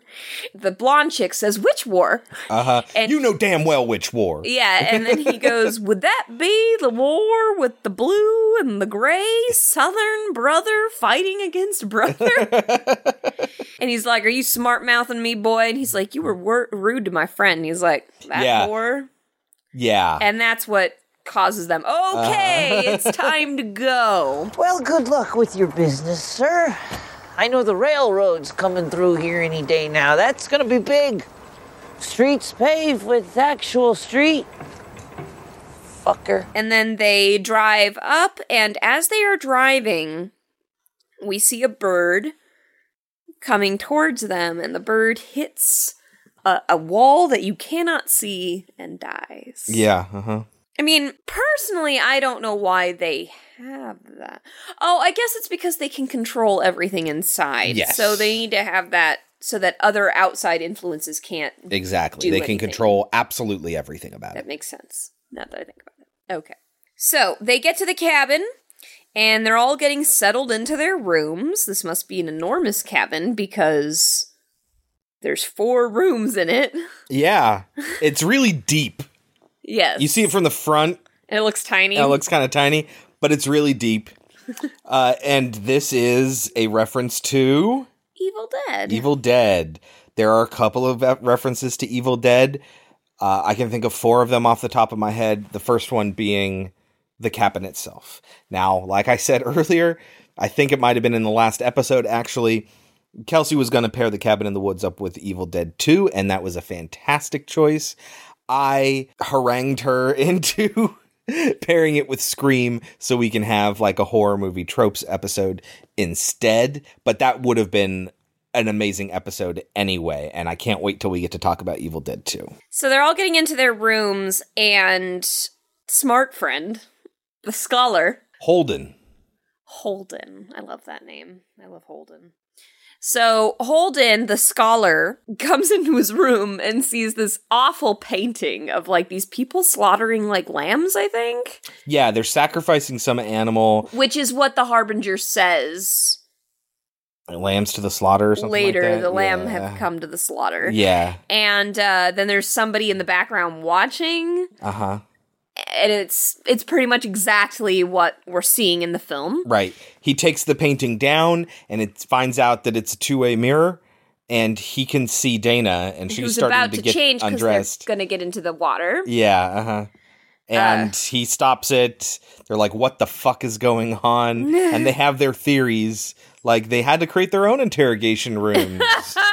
uh, and so they decide to switch rooms. Yes. And like I said, they're supposed to be getting set up and they have a really cute little conversation and then it gets really awkward. Yeah. So she brings out, you know, Jules is actually in pre-med, Yeah. so you, should have her look, at it. and she like walks away. It's very funny. These these guys are very hilarious. Uh-huh. Uh, very well written. Cut back to the downstairs people, and we find out that they are doing a bunch of different things to try and make them stupid. They have put stuff inside the hair dye. Yeah. The blonde girl just dyed her hair blonde. Jules. Jules, yes. So that is going to make her cognitive function go down. I think they spiked the beer as well. yeah, for Kurt mainly. Yes. But that that's also for everyone. Uh, Um, Fran Kranz's stash. He's a he's a pot smoker, so his weed is supposed to be all fucked up. uh-huh. I think that's it, right? That's there? that's all they mention here. But Yeah. the, you get the impression that they've been working a while trying to get this all set up and prepared so people make dumb decisions. yes, and upping their libido. Yeah. giving them pheromones and shit. So just making them dumb people, which is exactly what we're used to seeing in slashers. Yes, it, it's an explanation for why people make dumb decisions, for why they go upstairs instead of out the front door. And it's in this scene that we get the hilarious scene with Mordecai, the harbinger, on yes. the speakerphone. Not on speaker. and I mean, like, I could do the entire speech that he gives, and it's so funny. I'll just put it here. Yeah. It's just going to go here. Here it is. Mordecai, baby, what's happening? How's the weather up top? The lambs have passed through the gate. They are come to the killing floor. Well, you're, you're doing a great job out there. By the numbers, man, you got to start it off just right. So we'll talk to you later, okay? Their blind eyes see nothing of the horrors to come. Their ears are stopped. They are the gods' fools. Well, that's how it works. Cleanse them. Cleanse the world of their ignorance and sin. Bathe them in the crimson of. Am I on speakerphone? No, absolutely not. Speakerphone, no. No, I wouldn't do that. Yes, I am. I, I can hear the echo. Oh my God, you, uh, you're right. Hang on one second, I'll take you off. That's rude. I, I don't know who's in the room. Fine, there. You're off. Thank you. Don't take this lightly, boy. It wasn't all by your numbers. The fool nearly derailed the invocation with his insolence. The ancient ones see everything, and they will not be. I'm still on speakerphone, aren't I? oh my God, Mordecai! I can't believe it. It did it again. Morty? what happens next? It's Mordecai. He's kind of freaking me out. it's very, very funny, but this is my one biggest complaint with Uh-huh. the film. Sure. They're talking and they're walking around, and in the background, you can see all this information about the kids, right? Mm-hmm. You can see their heartbeats. I wrote that down as well. Like I said, we're going to go full spoilers here. You should have watched it. You shouldn't be listening to us describe it if you haven't seen it already. But at one point, they mark Fran as being dead, Marty, and because he gets dragged away. Now, this is a trope of horror movies, which is why they do it, which is if you don't see somebody killed on screen, they are not dead Mm-hmm.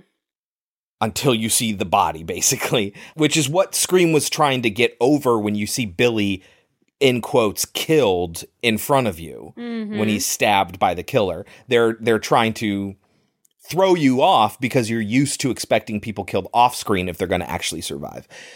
This, they actually do the trope in order to comment on it.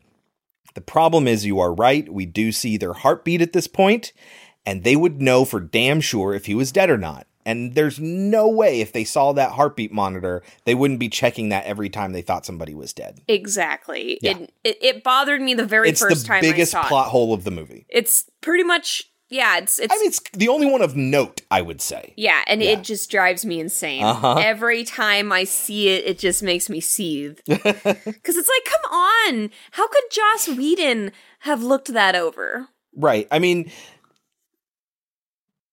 it didn't need to be there. Yeah, they didn't even need to have it. Uh, I mean, you would expect somebody who was so prepared at this that they would have some sort of heart rate monitor. exactly. But you can Exactly. easily explain it away of like, okay, how did they get that heart rate monitor on them anyway?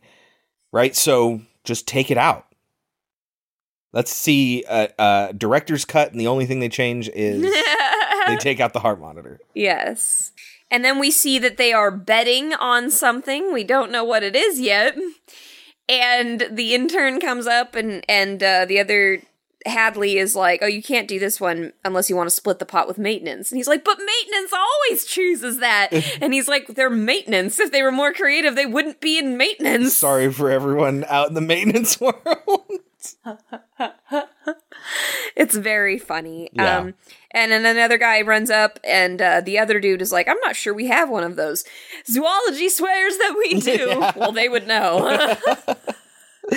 this is also when the kids are playing Truth or Dare, yes, we have the famous "Let's get this party started." It- which they do twice, and then a third time later on in the movie. Yes, and it is the typical scene. It is the girl dancing. It is the guy getting drunk. It is truth or dare. They are getting high. Mhm. It is all the typical things that we see in slasher movies. And it is because they're so hopped up on all the shit that they've been pumping Uh-huh, into them. that's why they're behaving this way. And that's why the virgin and the scholar are sitting there like, the fuck is going on? Right, because they're just kind of sipping their beer. They're not they're not drinking too much.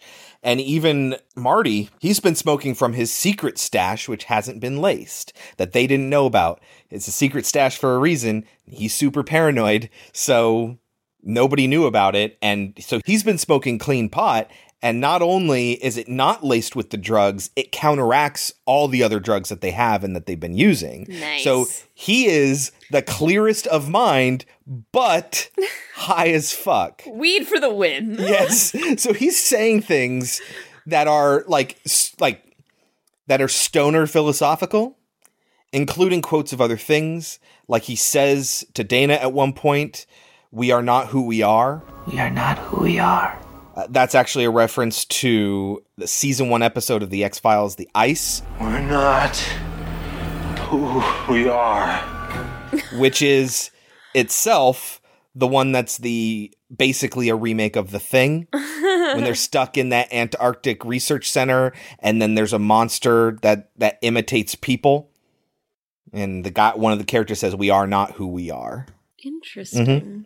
that's where he gets that from And after all this debauchery, cellar door flies open, which is a direct reference to evil dead 2 yes yes. and so there's number two And uh Virgin gets dared to go down there, and they all go down there eventually, and they see all kinds of shit. I have a list.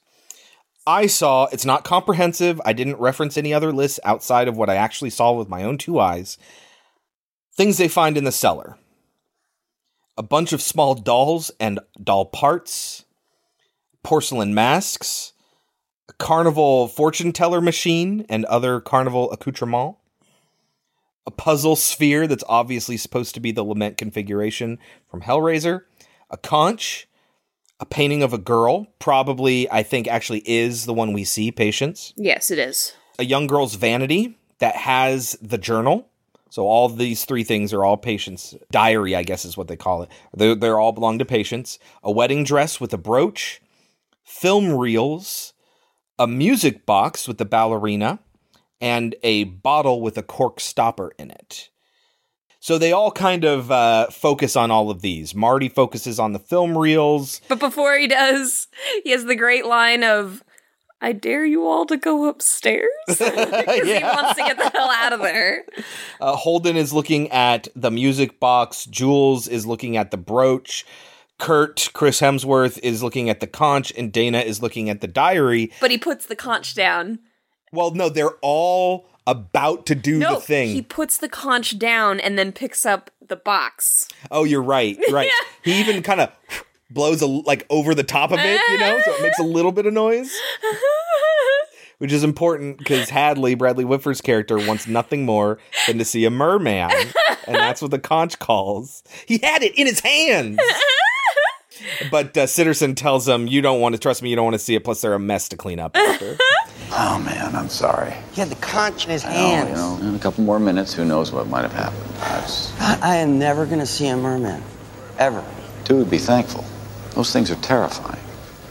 The cleanup on them is a nightmare. Yeah, so he he eventually gets the lament configuration, and they're all like tinkering with it.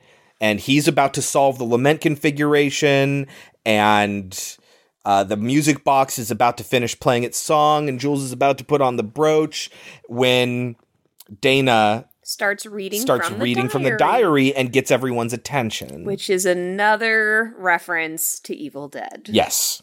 So she's reading this horrific story about this torture family stuffing coals into the mom's stomach, eating the daughter's arm, husband bulges, all this Yes. stuff. and Marty is like, Jesus, can we not? yes, and she's like, "Oh, and then there's some Latin here," and he says, Okay, I'm drawing a line in the fucking sand here. Do not read the Latin. Read it. And Thor pushes him.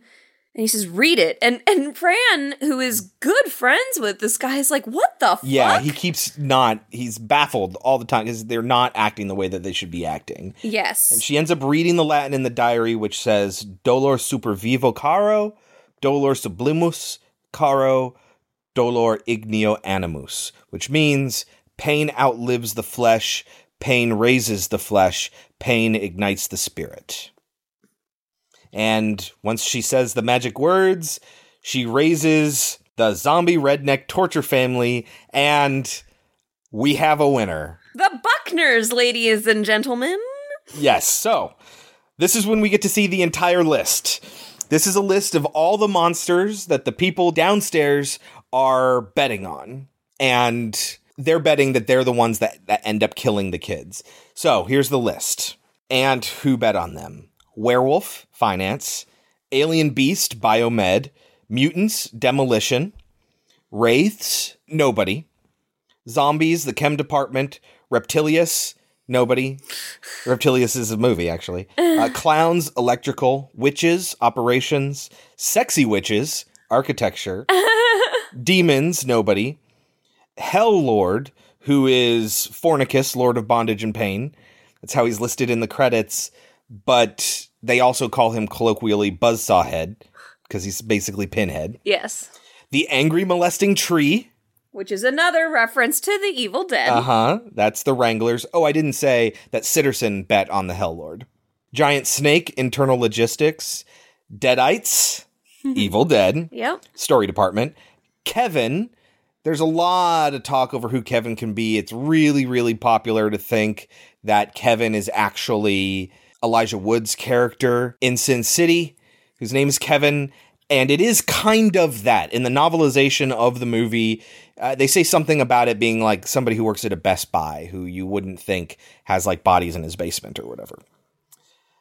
A Mummy, Psychology, The Bride, Digital Analysis, that's the brooch, Scarecrow Folk, Data Archives, Snowman, Communications, Dragon Bat, nobody, Vampires, Distribution, Dismemberment Goblins, nobody, Sugar Plum Fairy, that's the music box, nobody bet on that, Merman, Hadley, The Reanimated Administrative, Unicorn, Engineering, The Huron, R&D, uh, that's the Native American.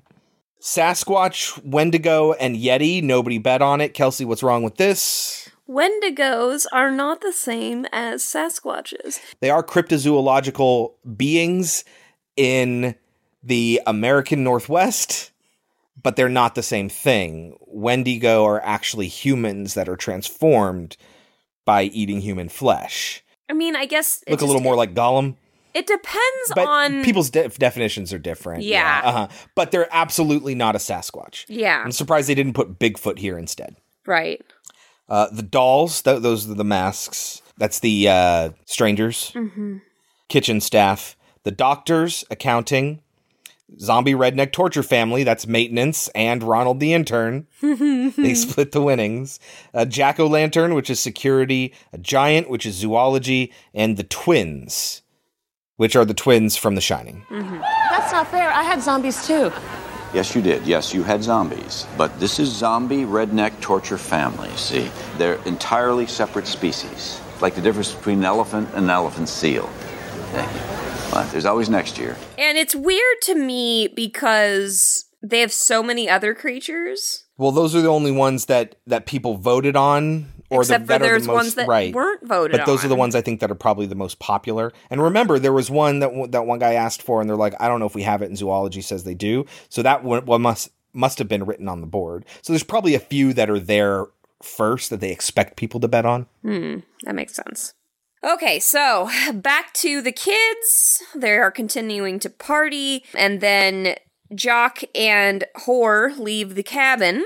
And Let's get- be clear, horror is the title. Yeah, no, I don't. I don't think that's right, about right, right. We're, That's we're just not what making. They call her. Yeah, we're not making a judgment here. I That's can call the her trope whore character. or blonde girl. Like that's how. But she is the whore. It's the whore, the fool, the virgin, the scholar, and the the jock.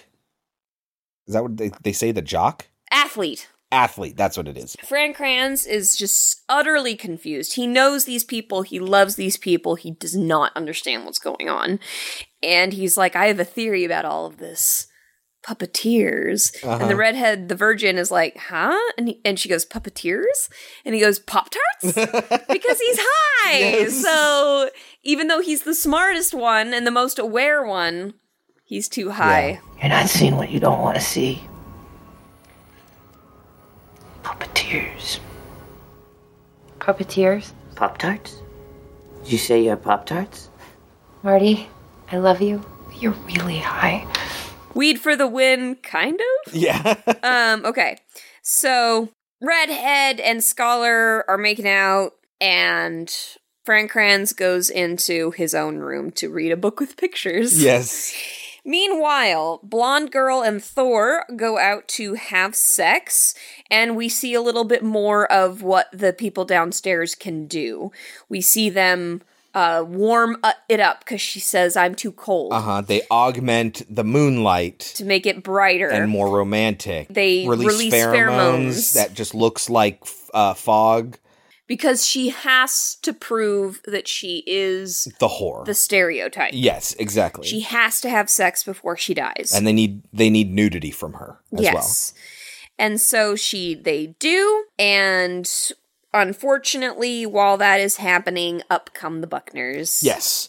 And they get her with one of the coolest weapons in horror movie history. It's half of a bear trap on a chain. So cool. I love that weapon. It is awesome. You get to see it in use several times throughout the movie, and I love it every single time. They constantly use it as like a, a stunner. Yeah, uh huh. And then it and if it gets they you in the you back, they pull you. Same thing happens to the scholar at one point.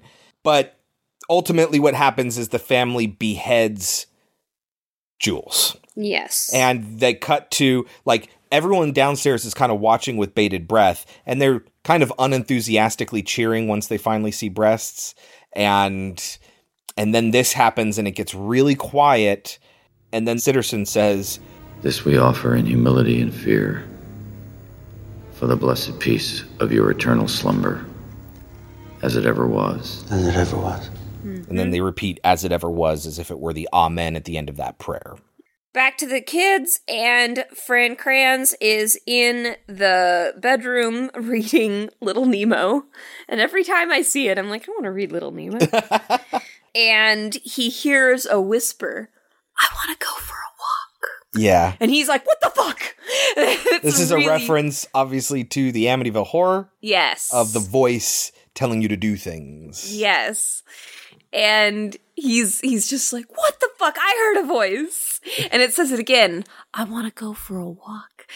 And he's like, I'm not a puppet. You think you can make me do what you want to do? And then five seconds later, he's like, I'm going to go for a walk. At least I'm fed up with this place. I'm going for a walk. uh, so he walks outside. I think he's peeing. He is. Okay. He's just several paces away from the front door right? I'm like, who does that right in front of the house? when in comes Kurt. well, no, before Kurt shows up, we see Patience sauntering up. Oh yeah, him. and he doesn't know she's there. Yes. But Kurt shows up and is like, "Oh, they killed me!" And he hits Patience yeah, in the he face. clotheslines her and she flips upside down. It's so awesome. Yes. Those are like the best clotheslines in wrestling when they do a complete flip. And they run inside and they close the door, and everyone's like, what the fuck is going on? Until Dana opens the door and they're trying to tell her not to. And the father is there and he throws Jules' head into her hands. And I have to say, one of the most impressive fake heads I've ever seen in a movie. It looked fantastic. If we're talking about how Drew Barrymore's dead body in Scream looked good for the time but doesn't hold up very well. I imagine this will hold up very well for years to come. it just looked so good and no CGI either because CGI ages poorly. It's just a practical effect and it looks amazing. and they're able to get him out of the house. And Thor is like, we have to stay together no matter what. And they're all like, yeah. And then they're walking and they're just like, and downstairs is like, ah, fuck. And they put some sort of Gas. chemical into Yeah, the uh-huh. air. And Thor's suddenly like, this isn't right. We should split up. And the the the scholar says, "Yeah, we should." and Marty's like, "What? Really? really?" Look, we're gonna lock this place down. He's right. We'll go room by room, barricade every window and door. We gotta play it safe. No matter what happens, we have to stay together. Fuck. Calm down. Watch the master work.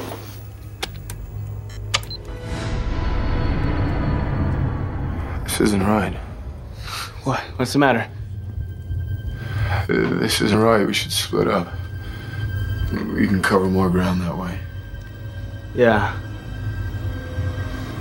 Yeah, good idea. Really?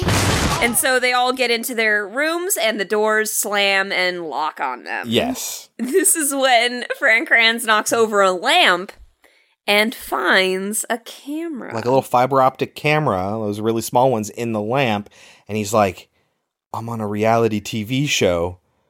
My parents are going to think I'm such a burnout, Which is a great similar line to my parents are going to be so mad at me. Yes.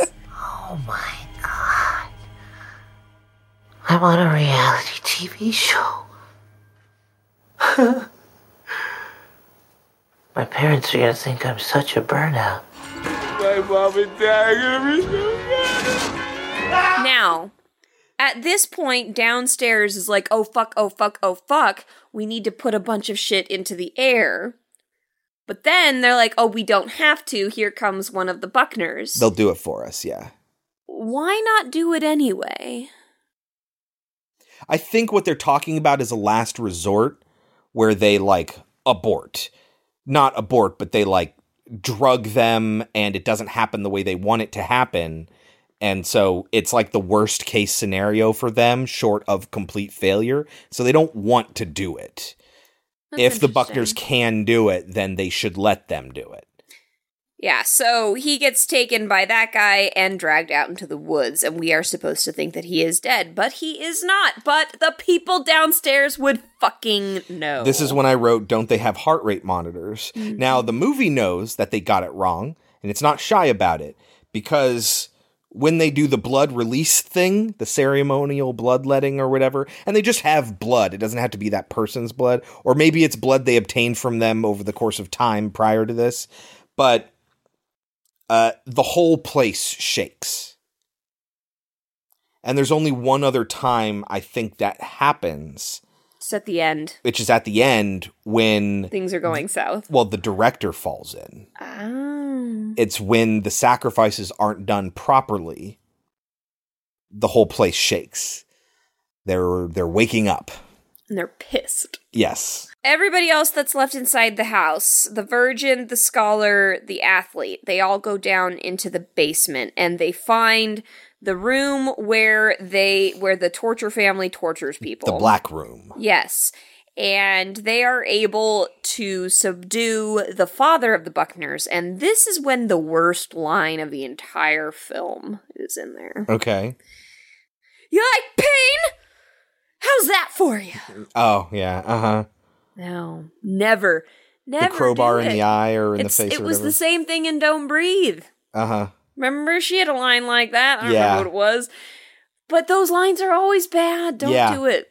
I mean, if we're talking about if we're if we're talking about subverting tropes, we shouldn't dig so deeply into one of the biggest tropes that transcends horror movies and is in all general action movies or even adventure movies, which is the one-line stinger when you do something incredible. Like mm-hmm. it's famous for being Arnold Schwarzenegger's thing. Like don't do those. Mm-hmm. I know you feel good if you're in the in the moment, but on repeat watchings, it's not quite as good. Mm-mm. And I loved this. It's so small that you might not catch it the first time you see it.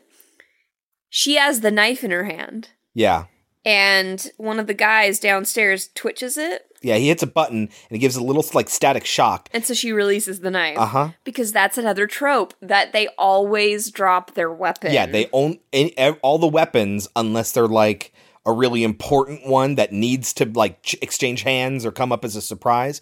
All the weapons only get used once and then never again. And you're like, well, why don't you just do that to all of them? You know, well, this is the reason why. Mm-hmm. Oh, and we haven't been mentioning that this whole time um the Americans have felt okay if they don't if they don't make it because the Japanese have a 100% rating. Well, it's at this point that Japan fails for the first time. Yes. So we have a Samara type character from Ring or Ringu. Uh, basically, every location that does one of these events every year is something from their culture, right? Like it's native to them. So in this one, it's like Japanese ghost horror movies, and it's attacking a bunch of young Japanese schoolgirls, and they defeat it with the power of love and friendship, which I fucking love. And they put it into Turn a it into a frog. a happy frog. It is hilarious. Yes. Especially if you love Japanese culture and horror movies. Like it's awesome. But you have other ones. There's a We didn't write them down, did you? no, I didn't write them down, but off the top of my head, like Sweden has a giant troll thing. What else is there? I don't know. Oh, there's like a there's like a Transylvania one somewhere in Eastern Europe. So yeah, like you have it's like Dr. Frankenstein or Count Dracula's castle is on fire or whatever in that one. Uh, so yeah, but it, it's part of whatever their culture's horror movie tropes are, which I think is really cool. Yes. So the kids have gotten into the Rambler and are trying to drive away.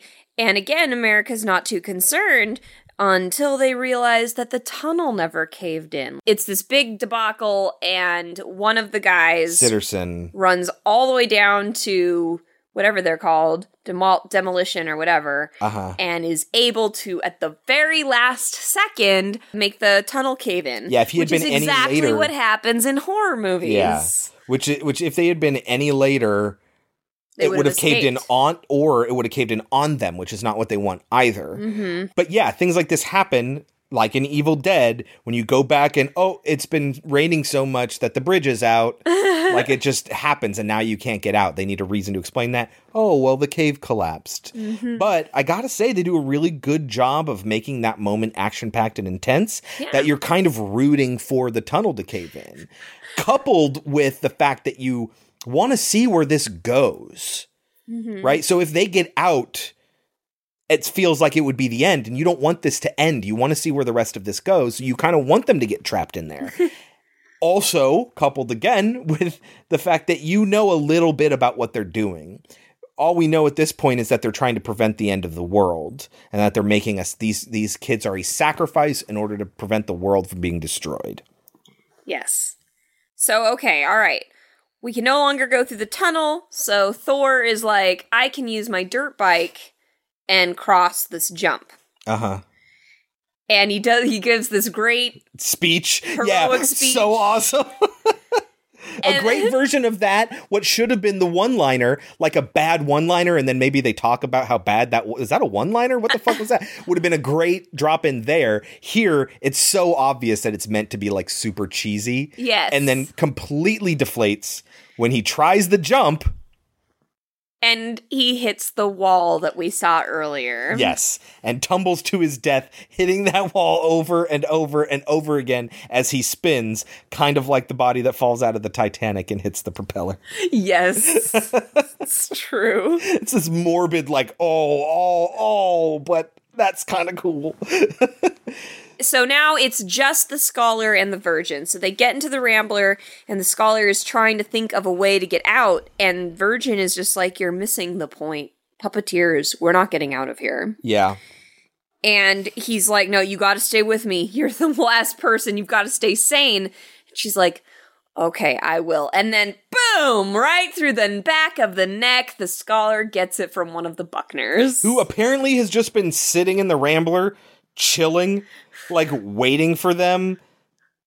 Why he didn't attack earlier, I don't know. See, they don't they don't explain that. Like that is definitely a trope that I feel like the filmmakers fell victim to instead of commenting on, which they did for most of it. So the scholar is killed and he hits the accelerator and they go into the lake. The virgin survives. She gets up on the dock, cut back to downstairs. And they're about to celebrate. well, first they're watching Uh-huh. it and Hadley's like, I don't know why, but I'm really rooting for this girl. You know, she's got so much heart and she's trying so hard. Tequila is my lady. I have that written down here. So strange. I'm actually rooting for this girl. She's got so much heart. You think of all the pain and the. Tequila is my lady! My lady! Come on in, guys. Come on in, come on in. You're welcome. Tequila! From darkness, there is light! So I don't know what that's supposed to tell us about him as a character. Because at this point he doesn't want to be seen as vulnerable. He's Is that what it yeah, is? It, it's like a he's supposed to seem excited, and he doesn't feel excited about it anymore. I'll go back to something that Drew Goddard said about making this film and what gave him the inspiration for having the downstairs scenarios play out the way that they did. He grew up in Los Alamos, New Mexico, where they developed nuclear bombs in the middle of the desert in these concrete facilities. Scientists, maintenance workers, like all these different groups working together just like it's a normal job, normal routine, normal lives, but the whole time they're building nuclear weapons that could destroy the entire world. And that's the kind of sense that he wanted to have here that there was something really serious and dire going on. It's about death, but people try to act and accomplish acting normal. There's a really good line towards the beginning where when the chemist girl and the security guy are talking, he brings up monsters, magic, gods. Gods? You get used to it. Should you? Like it's this really kind of heavy moment. He's almost the moral center that I shouldn't say moral center. He's the other moral side, I guess, for the people that work downstairs. So not including the kids upstairs. That's yeah, this may be saving the world, but is it worth it if you have to do this? And that's the big question that comes up at the end of this movie is yeah, it's the better choice in terms of saving lives and continuing the world, but is it worth it? Is the cost actually worth it even though the alternative is for everyone to die? And if you're to go through with it, should you ever get used to that? Shouldn't it always be something that weighs heavily on you? And when Bradley Whitford's character like it starts to weigh on him and he's starting to reveal that and he hasn't been around as long as Sitterson has. And everyone comes in, he's got to put, put the mask back up, Tequila is my lady. Yep. And then we get REO Speedwagon blasting, which is awesome. Yeah. And meanwhile, while everyone in the room is celebrating, you can see up on the big TV that the Virgin is, Is- still fighting one of the Buckners. Yeah, for her life. And it's a fight scene that we don't get to see close up hardly at all. Because it doesn't matter if she lives or not. Right. She's Final the last girl girl. Yeah. Uh huh. Yeah. hmm There's always got to be the last one. It's the Virgin. She's the one that Mhm. may live or may die. Some movies they die, some movies they don't. Most movies they don't, but yeah. hmm It all depends. And so they're all celebrating, and Sitterson goes and kind of gloats in front of Demolition, and they're just like, No, you don't understand. There was a reroute from upstairs. And he's like, What do you mean? Upstairs. And that's when they get the A phone, phone call. call from the red phone. Yeah. So the director is calling, and it's basically like you missed one. Mm-hmm. And cut to Virgin almost being killed, and then at the last second, saved by Stoner. Uh, Who catches the awesome half bear trap chain weapon on his extended. bong, which can turn into a coffee mug, which is a real thing. They designed they- it they devi- specifically for this and- movie. and tested it. So it works, apparently. it's amazing. and he ends up hitting the guy with it too, and they end up getting away. hmm And he shows her where he's been this whole time. He fought off the other zombie, destroyed it. It's now just like a hand. Yeah, she walks by it, and he's like, "Yeah." I had to dismember that guy with the trowel. what have you been up to? And yeah, he was dragged into their grave, which is where they came from. And he sees that it's some sort of facility, and there's an electrical panel that they never say outright, but that's what happened. he fucked with it. He fucked with the electrical. hmm and that's what prevented he probably didn't know what he was doing but that's what prevented the, the dynamite from going off originally and caving in the cave Mhm. and he sh- he reveals that he's almost got this door in the floor open and when it opens he thinks it's an elevator Yeah. and some of the zombie guts fall into it as well And he's like, I think I can get it to go down. And she says, Do we want to go down? And he's like, What other choice do we have? yeah uh-huh. and she knows that because she knows there's no other way out So they do. They go down, and uh, the zombie arm, as Chris says, falls in. And they get brought down into a enormous room in which there are tons of creatures in boxes waiting to go up after their prey. so there's a count of 68 monsters do you want to know what they are Just the ones that you didn't list earlier. All right. The this is what the wiki calls them. American slow walking creepy girl. So like some it's like Samara, not the Ringu version. Uh, the ancient ones. We know those are the monsters downstairs. We get to see Kronos. That's his hand that comes up at the end. They're the ones preventing the, the world from being destroyed. Uh, the balding menace, the blob, a boomer from Left 4 Dead, the bullhead phantom, the cow skull giant. That's only in behind the scenes. You don't see it in the actual movie. A charger from Left 4 Dead. Creature with patterned segments of armor on its head. Creeping shadow. Cthulhu creature. Cyclops. Dark spirit. Face peeler. Floating leech creature. Flock of killer birds. Four legged saddle creature. Garden gnome boy. Giant alligator. Giant ant. Giant ape. Giant cat giant centipedes, giant crow, giant deers, giant ferrets, giant floating head, giant insects, giant lizard, giant millipede, giant owl, giant tarantula, giant toad, giant woman, gladiator demon. That's in the companion, you never actually see it.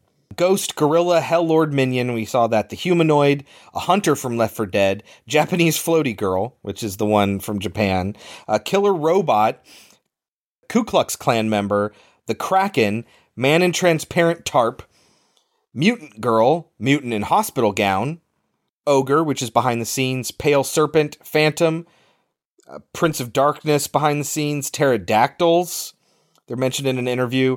Puffy tentacle creature, rabid dogs, a reaver from Firefly, which actually is never seen in Firefly. It's only seen in Serenity, the movie. But they have him in here. He's the guy that grabs the dude and throws him off the balcony and he falls all the way down. That's a reaver from Serenity. The Huron, uh, slimy horned cloak creature, a smoker from Left 4 Dead, uh, the old man, the red fiend, the reptilian, the suffocators, the undead warmonger, the tank from Left 4 Dead, a tentacle thing, a troll, a two headed creature, and the witch from Left for Dead. There was going to be a tie in, but then when the movie was never released, they didn't end up doing the tie in. And then it was released later, and they're like, well, we got to fill all these chambers. Let's just leave them in. And this is where Virgin and Fool figure out that they made us choose, etc. And then, of course, the people downstairs find them and they send somebody in there to kill the fool. But Zombie Hand kills him. Yes, he's the dude who's in that bay in the elevator room. He watches that vestibule, I guess. And so when they come down and it's unauthorized, he's the only one there. He pulls a gun on him, Zombie Hand grabs him, and they can attack him. The crew who is actually going to greet them comes in later. They're already in that booth, and they're like, fuck it, what have we got to lose? Let's get this party started. Hits the emergency purge button. Which is the second big thing for me. Why would they have that? Why would you need it? When would you need it? I don't know. Why does that button exist? I don't know. because it's a movie. Yeah. And this is when all the monsters come out, and it's one of the greatest moments in horror history. It is such an epic and couple of scenes. It's o- it hasn't even been a decade yet, and it's iconic. It is so wonderful. You get to see all those creatures released on these people who have made a living out of killing, kids. Yeah. Uh-huh. And it is fantastic. It is a horror genre lover's dream. Amidst all this chaos, they eventually leave and they're running to get free somehow.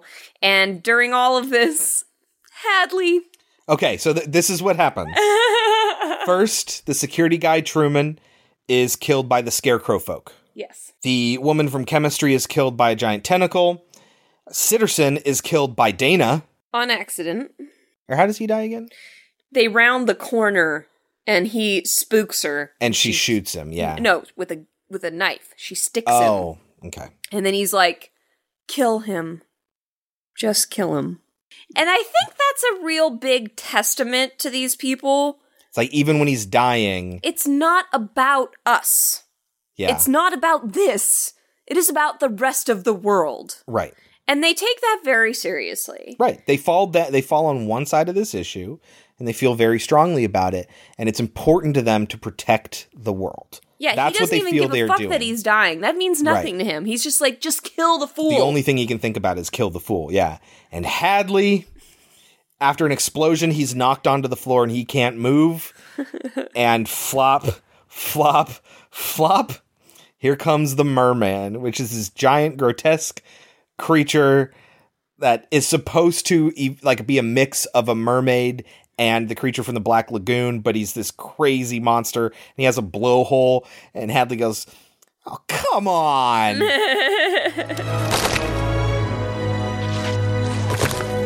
Oh, come on. and the merman climbs on him and starts eating him. And then we see why there's such a mess to clean up after. Blood just shoots out of its blowhole and gets everywhere. Mhm. Apparently, they did that in one take. They had to because it was just so messy and it would be too difficult to clean up after it. The cleanup on him is a nightmare. Uh, so they finally make it downstairs to where all of these etchings, where the blood has been flowing through them, of these five tropes the whore, she's corrupted, she dies first. The athlete, the scholar, the fool, and the virgin who can live or die are all down there. And they finally figure out what's going on and, you know, how it's a sacrifice and all of that. And that's when the director shows up. Sigourney Weaver. Yes. And she explains that they are being punished for being young.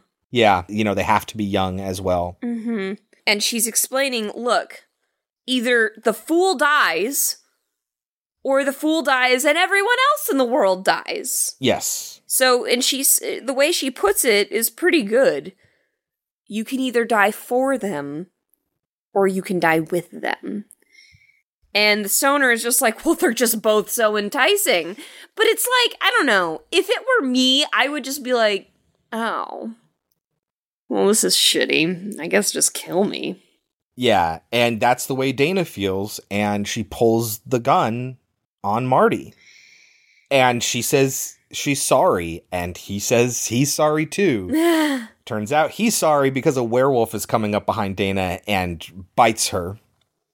So she's going to turn into a werewolf if she survives, but she's not to.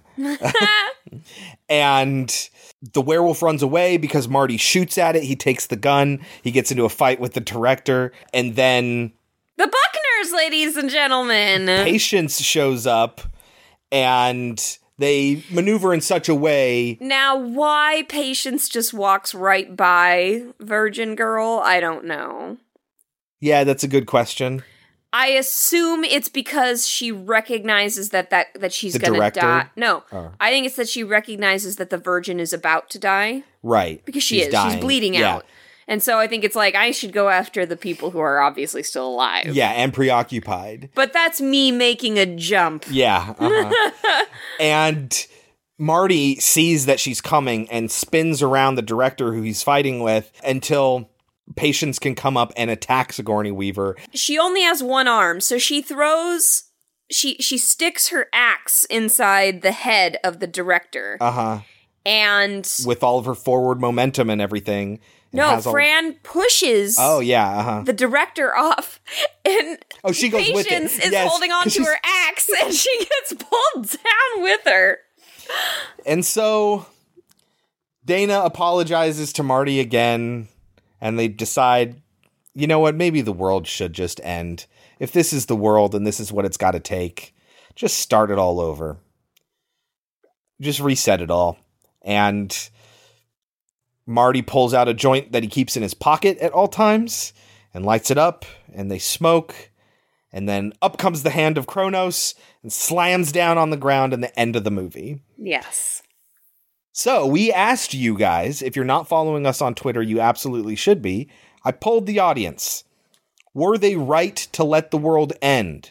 Or should Dana have killed Marty? Your options are end the world or kill the fool. First of all, what's your response? I've been giving this a lot of thought, Yeah, and it's really hard. it is. It's really hard. To have to kill somebody that Kill your friend. is innocent, that is your friend. And imagine that this is what the people in this facility have to do all the time, except number one, they don't know them personally, but they do get to know them intimately. And like Hadley says, like, you know, you end up rooting for them.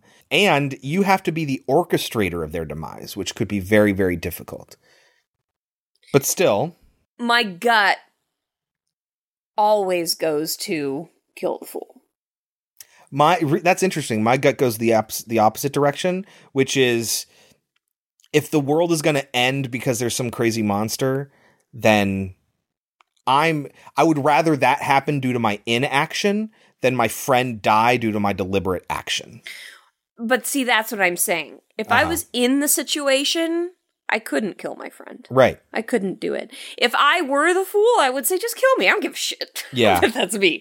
But if I was in the situation, I couldn't do it. But if you are the fool, you can like throw yourself off or whatever. Yeah, and and my gut tells me the world is more important, but I love this ending. It's so good. I think it's fantastic. And what it is is it is a it's basically a siren's call saying people who are making horror movies start over. These are all tropes. Everyone knows them. We've now they've now been thoroughly roasted. Make new stuff. Society needs to crumble. We're all just too chicken shit to let it. I've missed your rants. You will come to see things my way. Do it differently. Start over. Which they are. I don't know if it's for the best. Yeah, uh huh. and there there has been lately a turn in horror movie culture. and they've been interesting and they've been Mhm. thought provoking and exciting and new and fresh, but I I don't know. We'll see. So, what do you think the results are? I'm gonna guess that most people say end the world. No, Really? seventy-two percent said kill the fool. Twenty-eight percent said end the world. Our buddy Bob, who was on our Christine episode, said selfish bitch, but loved the ending. so yeah, I mean, people are thinking logically about this. Kill him. Yeah, it would suck, but save the rest of the world. You're a hero, basically. Mm-hmm. But it is, like you say, Kelsey, you're right. It's not an easy decision to think to put yourself in that position and need to s- decide and be the one to actually pull the trigger. It's not as easy as just going, oh, yeah, sure. Like logically, you might be able to think that, but Mhm. you know. So that's why I, you're right. I really like the end of this movie that they make the wrong decision. They make the right decision thematically, Mhm. but they make the morally wrong decision, at least as far as most people feel. But it's still compelling and realistic and believable. And it's not really, it's tragic that they had to go through that, but the end of the world isn't like, that's not the tragedy. I don't know. It's so good. Yeah. Movie is so good. Lightning round, Kelsey. Do you have anything else? I have a couple of things. I could go on and on about this movie, but I'm not gonna. I've said all the important stuff. This movie is awesome. Go see it. It's it's it's really awesome. Uh, I have a few things. Uh, we see Ron the intern hold up a sign in one of the TVs, but we can't make it out. The sign says, "Help me! I'm in the utility closet. A dragon bat has my scent. I'm Ronald the intern." All of those shots on the TVs were real, except for the one where they push into the TV and it's a, just a transition from one scene to the next, and we see them in the elevator. That's the only one that's fake. All the rest are real shots on the TV, and they couldn't zoom in and actually make the sign readable, unfortunately. According to IMDb, even though it's actually more like 7 or 8 billion, the body count is 69. Nice. So, Kelsey, what do you think this movie has on Rotten Tomatoes? 94. 91. Ah, Overrated or underrated? Barely underrated. The Cabin in the Woods is an astonishing meta feat capable of being funny, strange, and scary, frequently all at the same time. It's Metacritic of 72 and a cinema score of a C. What the fuck? Metacritic is always going to be inside the curve, so if it's a good score, like if it's on the positive side of 50%, then Metacritic will be lower than Rotten Tomatoes, and vice versa. Uh, that's usually the case 90% of the time. Uh, but because it's not asking you straight up and down like Rotten Tomatoes is like or don't like, it's easy for 91% of people saying that, to say they like it. But if you're going to give it a score, 72 is the Metacritic average. That was a tragedy. Yeah, but I mean, you also have to think that if you give it four out of five stars, that's an 80% right there. Metacritic's translation of scores is not the best. If you give movies scores like A, B, C, D, and F, that's five ratings. So if you give it an F, that's a 20% rating. If you give it a D, that's a 40% rating. It doesn't translate like a school grade does. so you can see how sometimes uh, the way Metacritic does it, it can be a little bit more harsh on good movies and better on bad movies as a result of that. What would you give it? Probably a 95. Wow. I was thinking 95 and I was going to be like, I don't want to be gushing. I'll give it a 94. And then you said 94 is what you thought it would get on Rotten Tomatoes. Mhm. But yeah, I, I, I, you've emboldened me. I will give it a 95 as well. This movie is so good. It is, like he just said, it can be scary at times. Mhm. Not a ton, but it can be. Right, because they gi- give you a peek behind the curtain. It's not as scary, but that is so fucking fascinating. It is a novel idea. Mm-hmm. It is, like I said, a horror fan's dream. Yeah, it's hilarious. It is hilarious. It is intelligent. It is insightful. The acting is good. The direction is phenomenal. Everything about this movie is great. Yeah. There are so few things to complain about it. We brought up our complaints. You heard them in this episode. There are practically none. There's just one giant gaping hole. Yeah. And then one giant convenience, which is the button. Yes. hmm The heart rate monitor is the plot hole, and It the is- convenience is the button. But it's such a big plot hole. Like, I don't know how they missed it. Yeah. I'm tempted just to make my own edit. But this movie is fantastic. yeah. Highly, highly, highly recommended. It is definitely in my like top horror movies of all time list. Yes. 100%. It's in the top 10, I would say. I've never actually sat down and done my top. Neither have I, but I'm just thinking I would probably put this in my top 10. We should probably do that. I will do at the end of this year. My plan is to to collect all the ratings that we've given everything and share what our top and bottom 10 are But that's only of the ones that of the ones that we've done. done this year. There are so many movies that Chris and I absolutely love And wanna get to. and we're sure that you know and love them as well. We are not hoity-toity people. We don't think that we've seen all these great indie horrors that you haven't seen. No, we love a lot of the same horror movies that you love.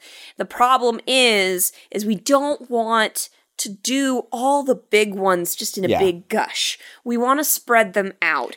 It's fun for us to, and I hope it's fun for you to learn about movies that we hadn't Mhm. heard of before. And sometimes we see gems and sometimes we see yeah. god awful films, but that's the joy of it. And then occasionally we get these episodes like this one Yeah. where we get to see two movies that we love. Yes. And don't let that scare you away from making recommendations. People have recommended these before.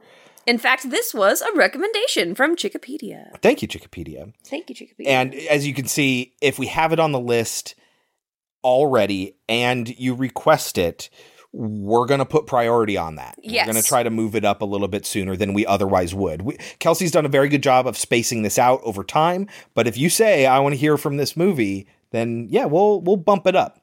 I do. Just don't abuse that power. Yeah, I don't necessarily put them like as the very next one we're going to watch. And I do occasionally, you know, put in the ones that were already on the list.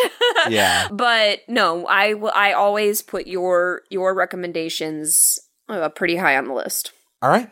That was 2012's The Cabin in the Woods. Kelsey, what are we watching next week? Next week is another recommendation week, Cool. And it's a double feature. Yeah. This was given to us by Chloe. Thank you, Chloe. Oh, Chloe. Chloe. She's recommended before. She's think I know recommended a what this lot of movies. Yeah. Uh-huh. This one is a double feature of 13 Ghosts. Yeah. More Matthew Lillard. Oh man. I've never seen the original. I've only seen the new one once. These were the Dark Castle remakes of classic horror movies. This was the second one after House on Haunted Hill. We just did House on the Hill. Yeah. Uh huh. Still holds up. I they make it worth it. Yeah, you got to listen to that episode because there are parts that absolutely do not hold up. Yes. Absolutely not. But there are other parts that I was like surprisingly still impressive. Mm-hmm. Listen to that episode. That's a pretty good one. Yes. That's next week. Also, next week, if the results of this survey change any time between now and then, there's still a couple days left on that survey on our Twitter at Pod Cemetery. Go there, follow us, vote. If the results change, then we'll talk about it next week on our 13 Ghosts episode. Until then, you can always reach us at podcemetery.com. That's our website where you can browse all of our episodes, a list of every movie we've ever had on the show. It's a great way, if you're just joining us now, to catch up on what we've done before. Just find a movie that you like and listen to that episode, and then do that over and over again. you can leave a comment on any of the posts there. Uh, you can recommend one or two for us to cover in a future episode, keeping in mind that when we pair up these movies, we do one movie that's over 20 years old and one movie semi related to that one that's under 20 years old. You can also email us these recommendations at podcemetery at gmail.com. Like I said, you can follow us on Twitter at podcemetery. Don't forget to rate, review, and subscribe in your podcatcher of choice. It really, really helps us out a lot. What helps us out more than that is sharing us with your friends. Thank you guys so much for doing that. But absolutely the most important thing is the fact that you listen at all in the first place. It really means a lot to us, especially when we hear from you guys in our email and on Twitter. Uh, the kind words are absolutely amazing, and we really, really appreciate them. They make So, it worth it. Yes, thank you very much. Until next week, I've been Chris. I have been Kelsey. And this has been Pod Cemetery. Kelsey, do you have any parting wisdom to share with the audience? Cleanse them. Cleanse the world of their ignorance and sin. Bathe them in the crimson of. Am I on speakerphone?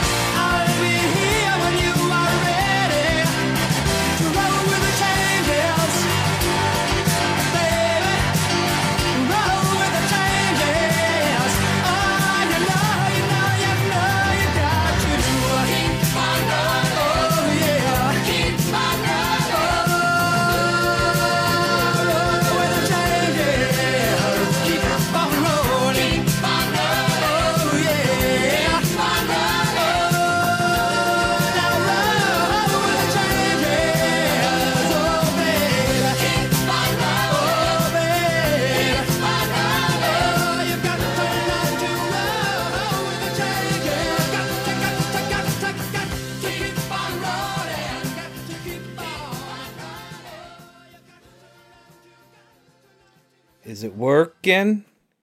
Can you work it? Put your thing down, flip it, and reverse it. Can you do reverse talk, Bear? Nope. Damn it, I forgot his name. I forgot his name, and I'm gonna look it up right now. What? That was a ton of lightning. Oh, yeah. That just lit up the sky. When you had that shocked, kind of frightened look behind me, that was frightening. I was like, uh, is there a person behind me?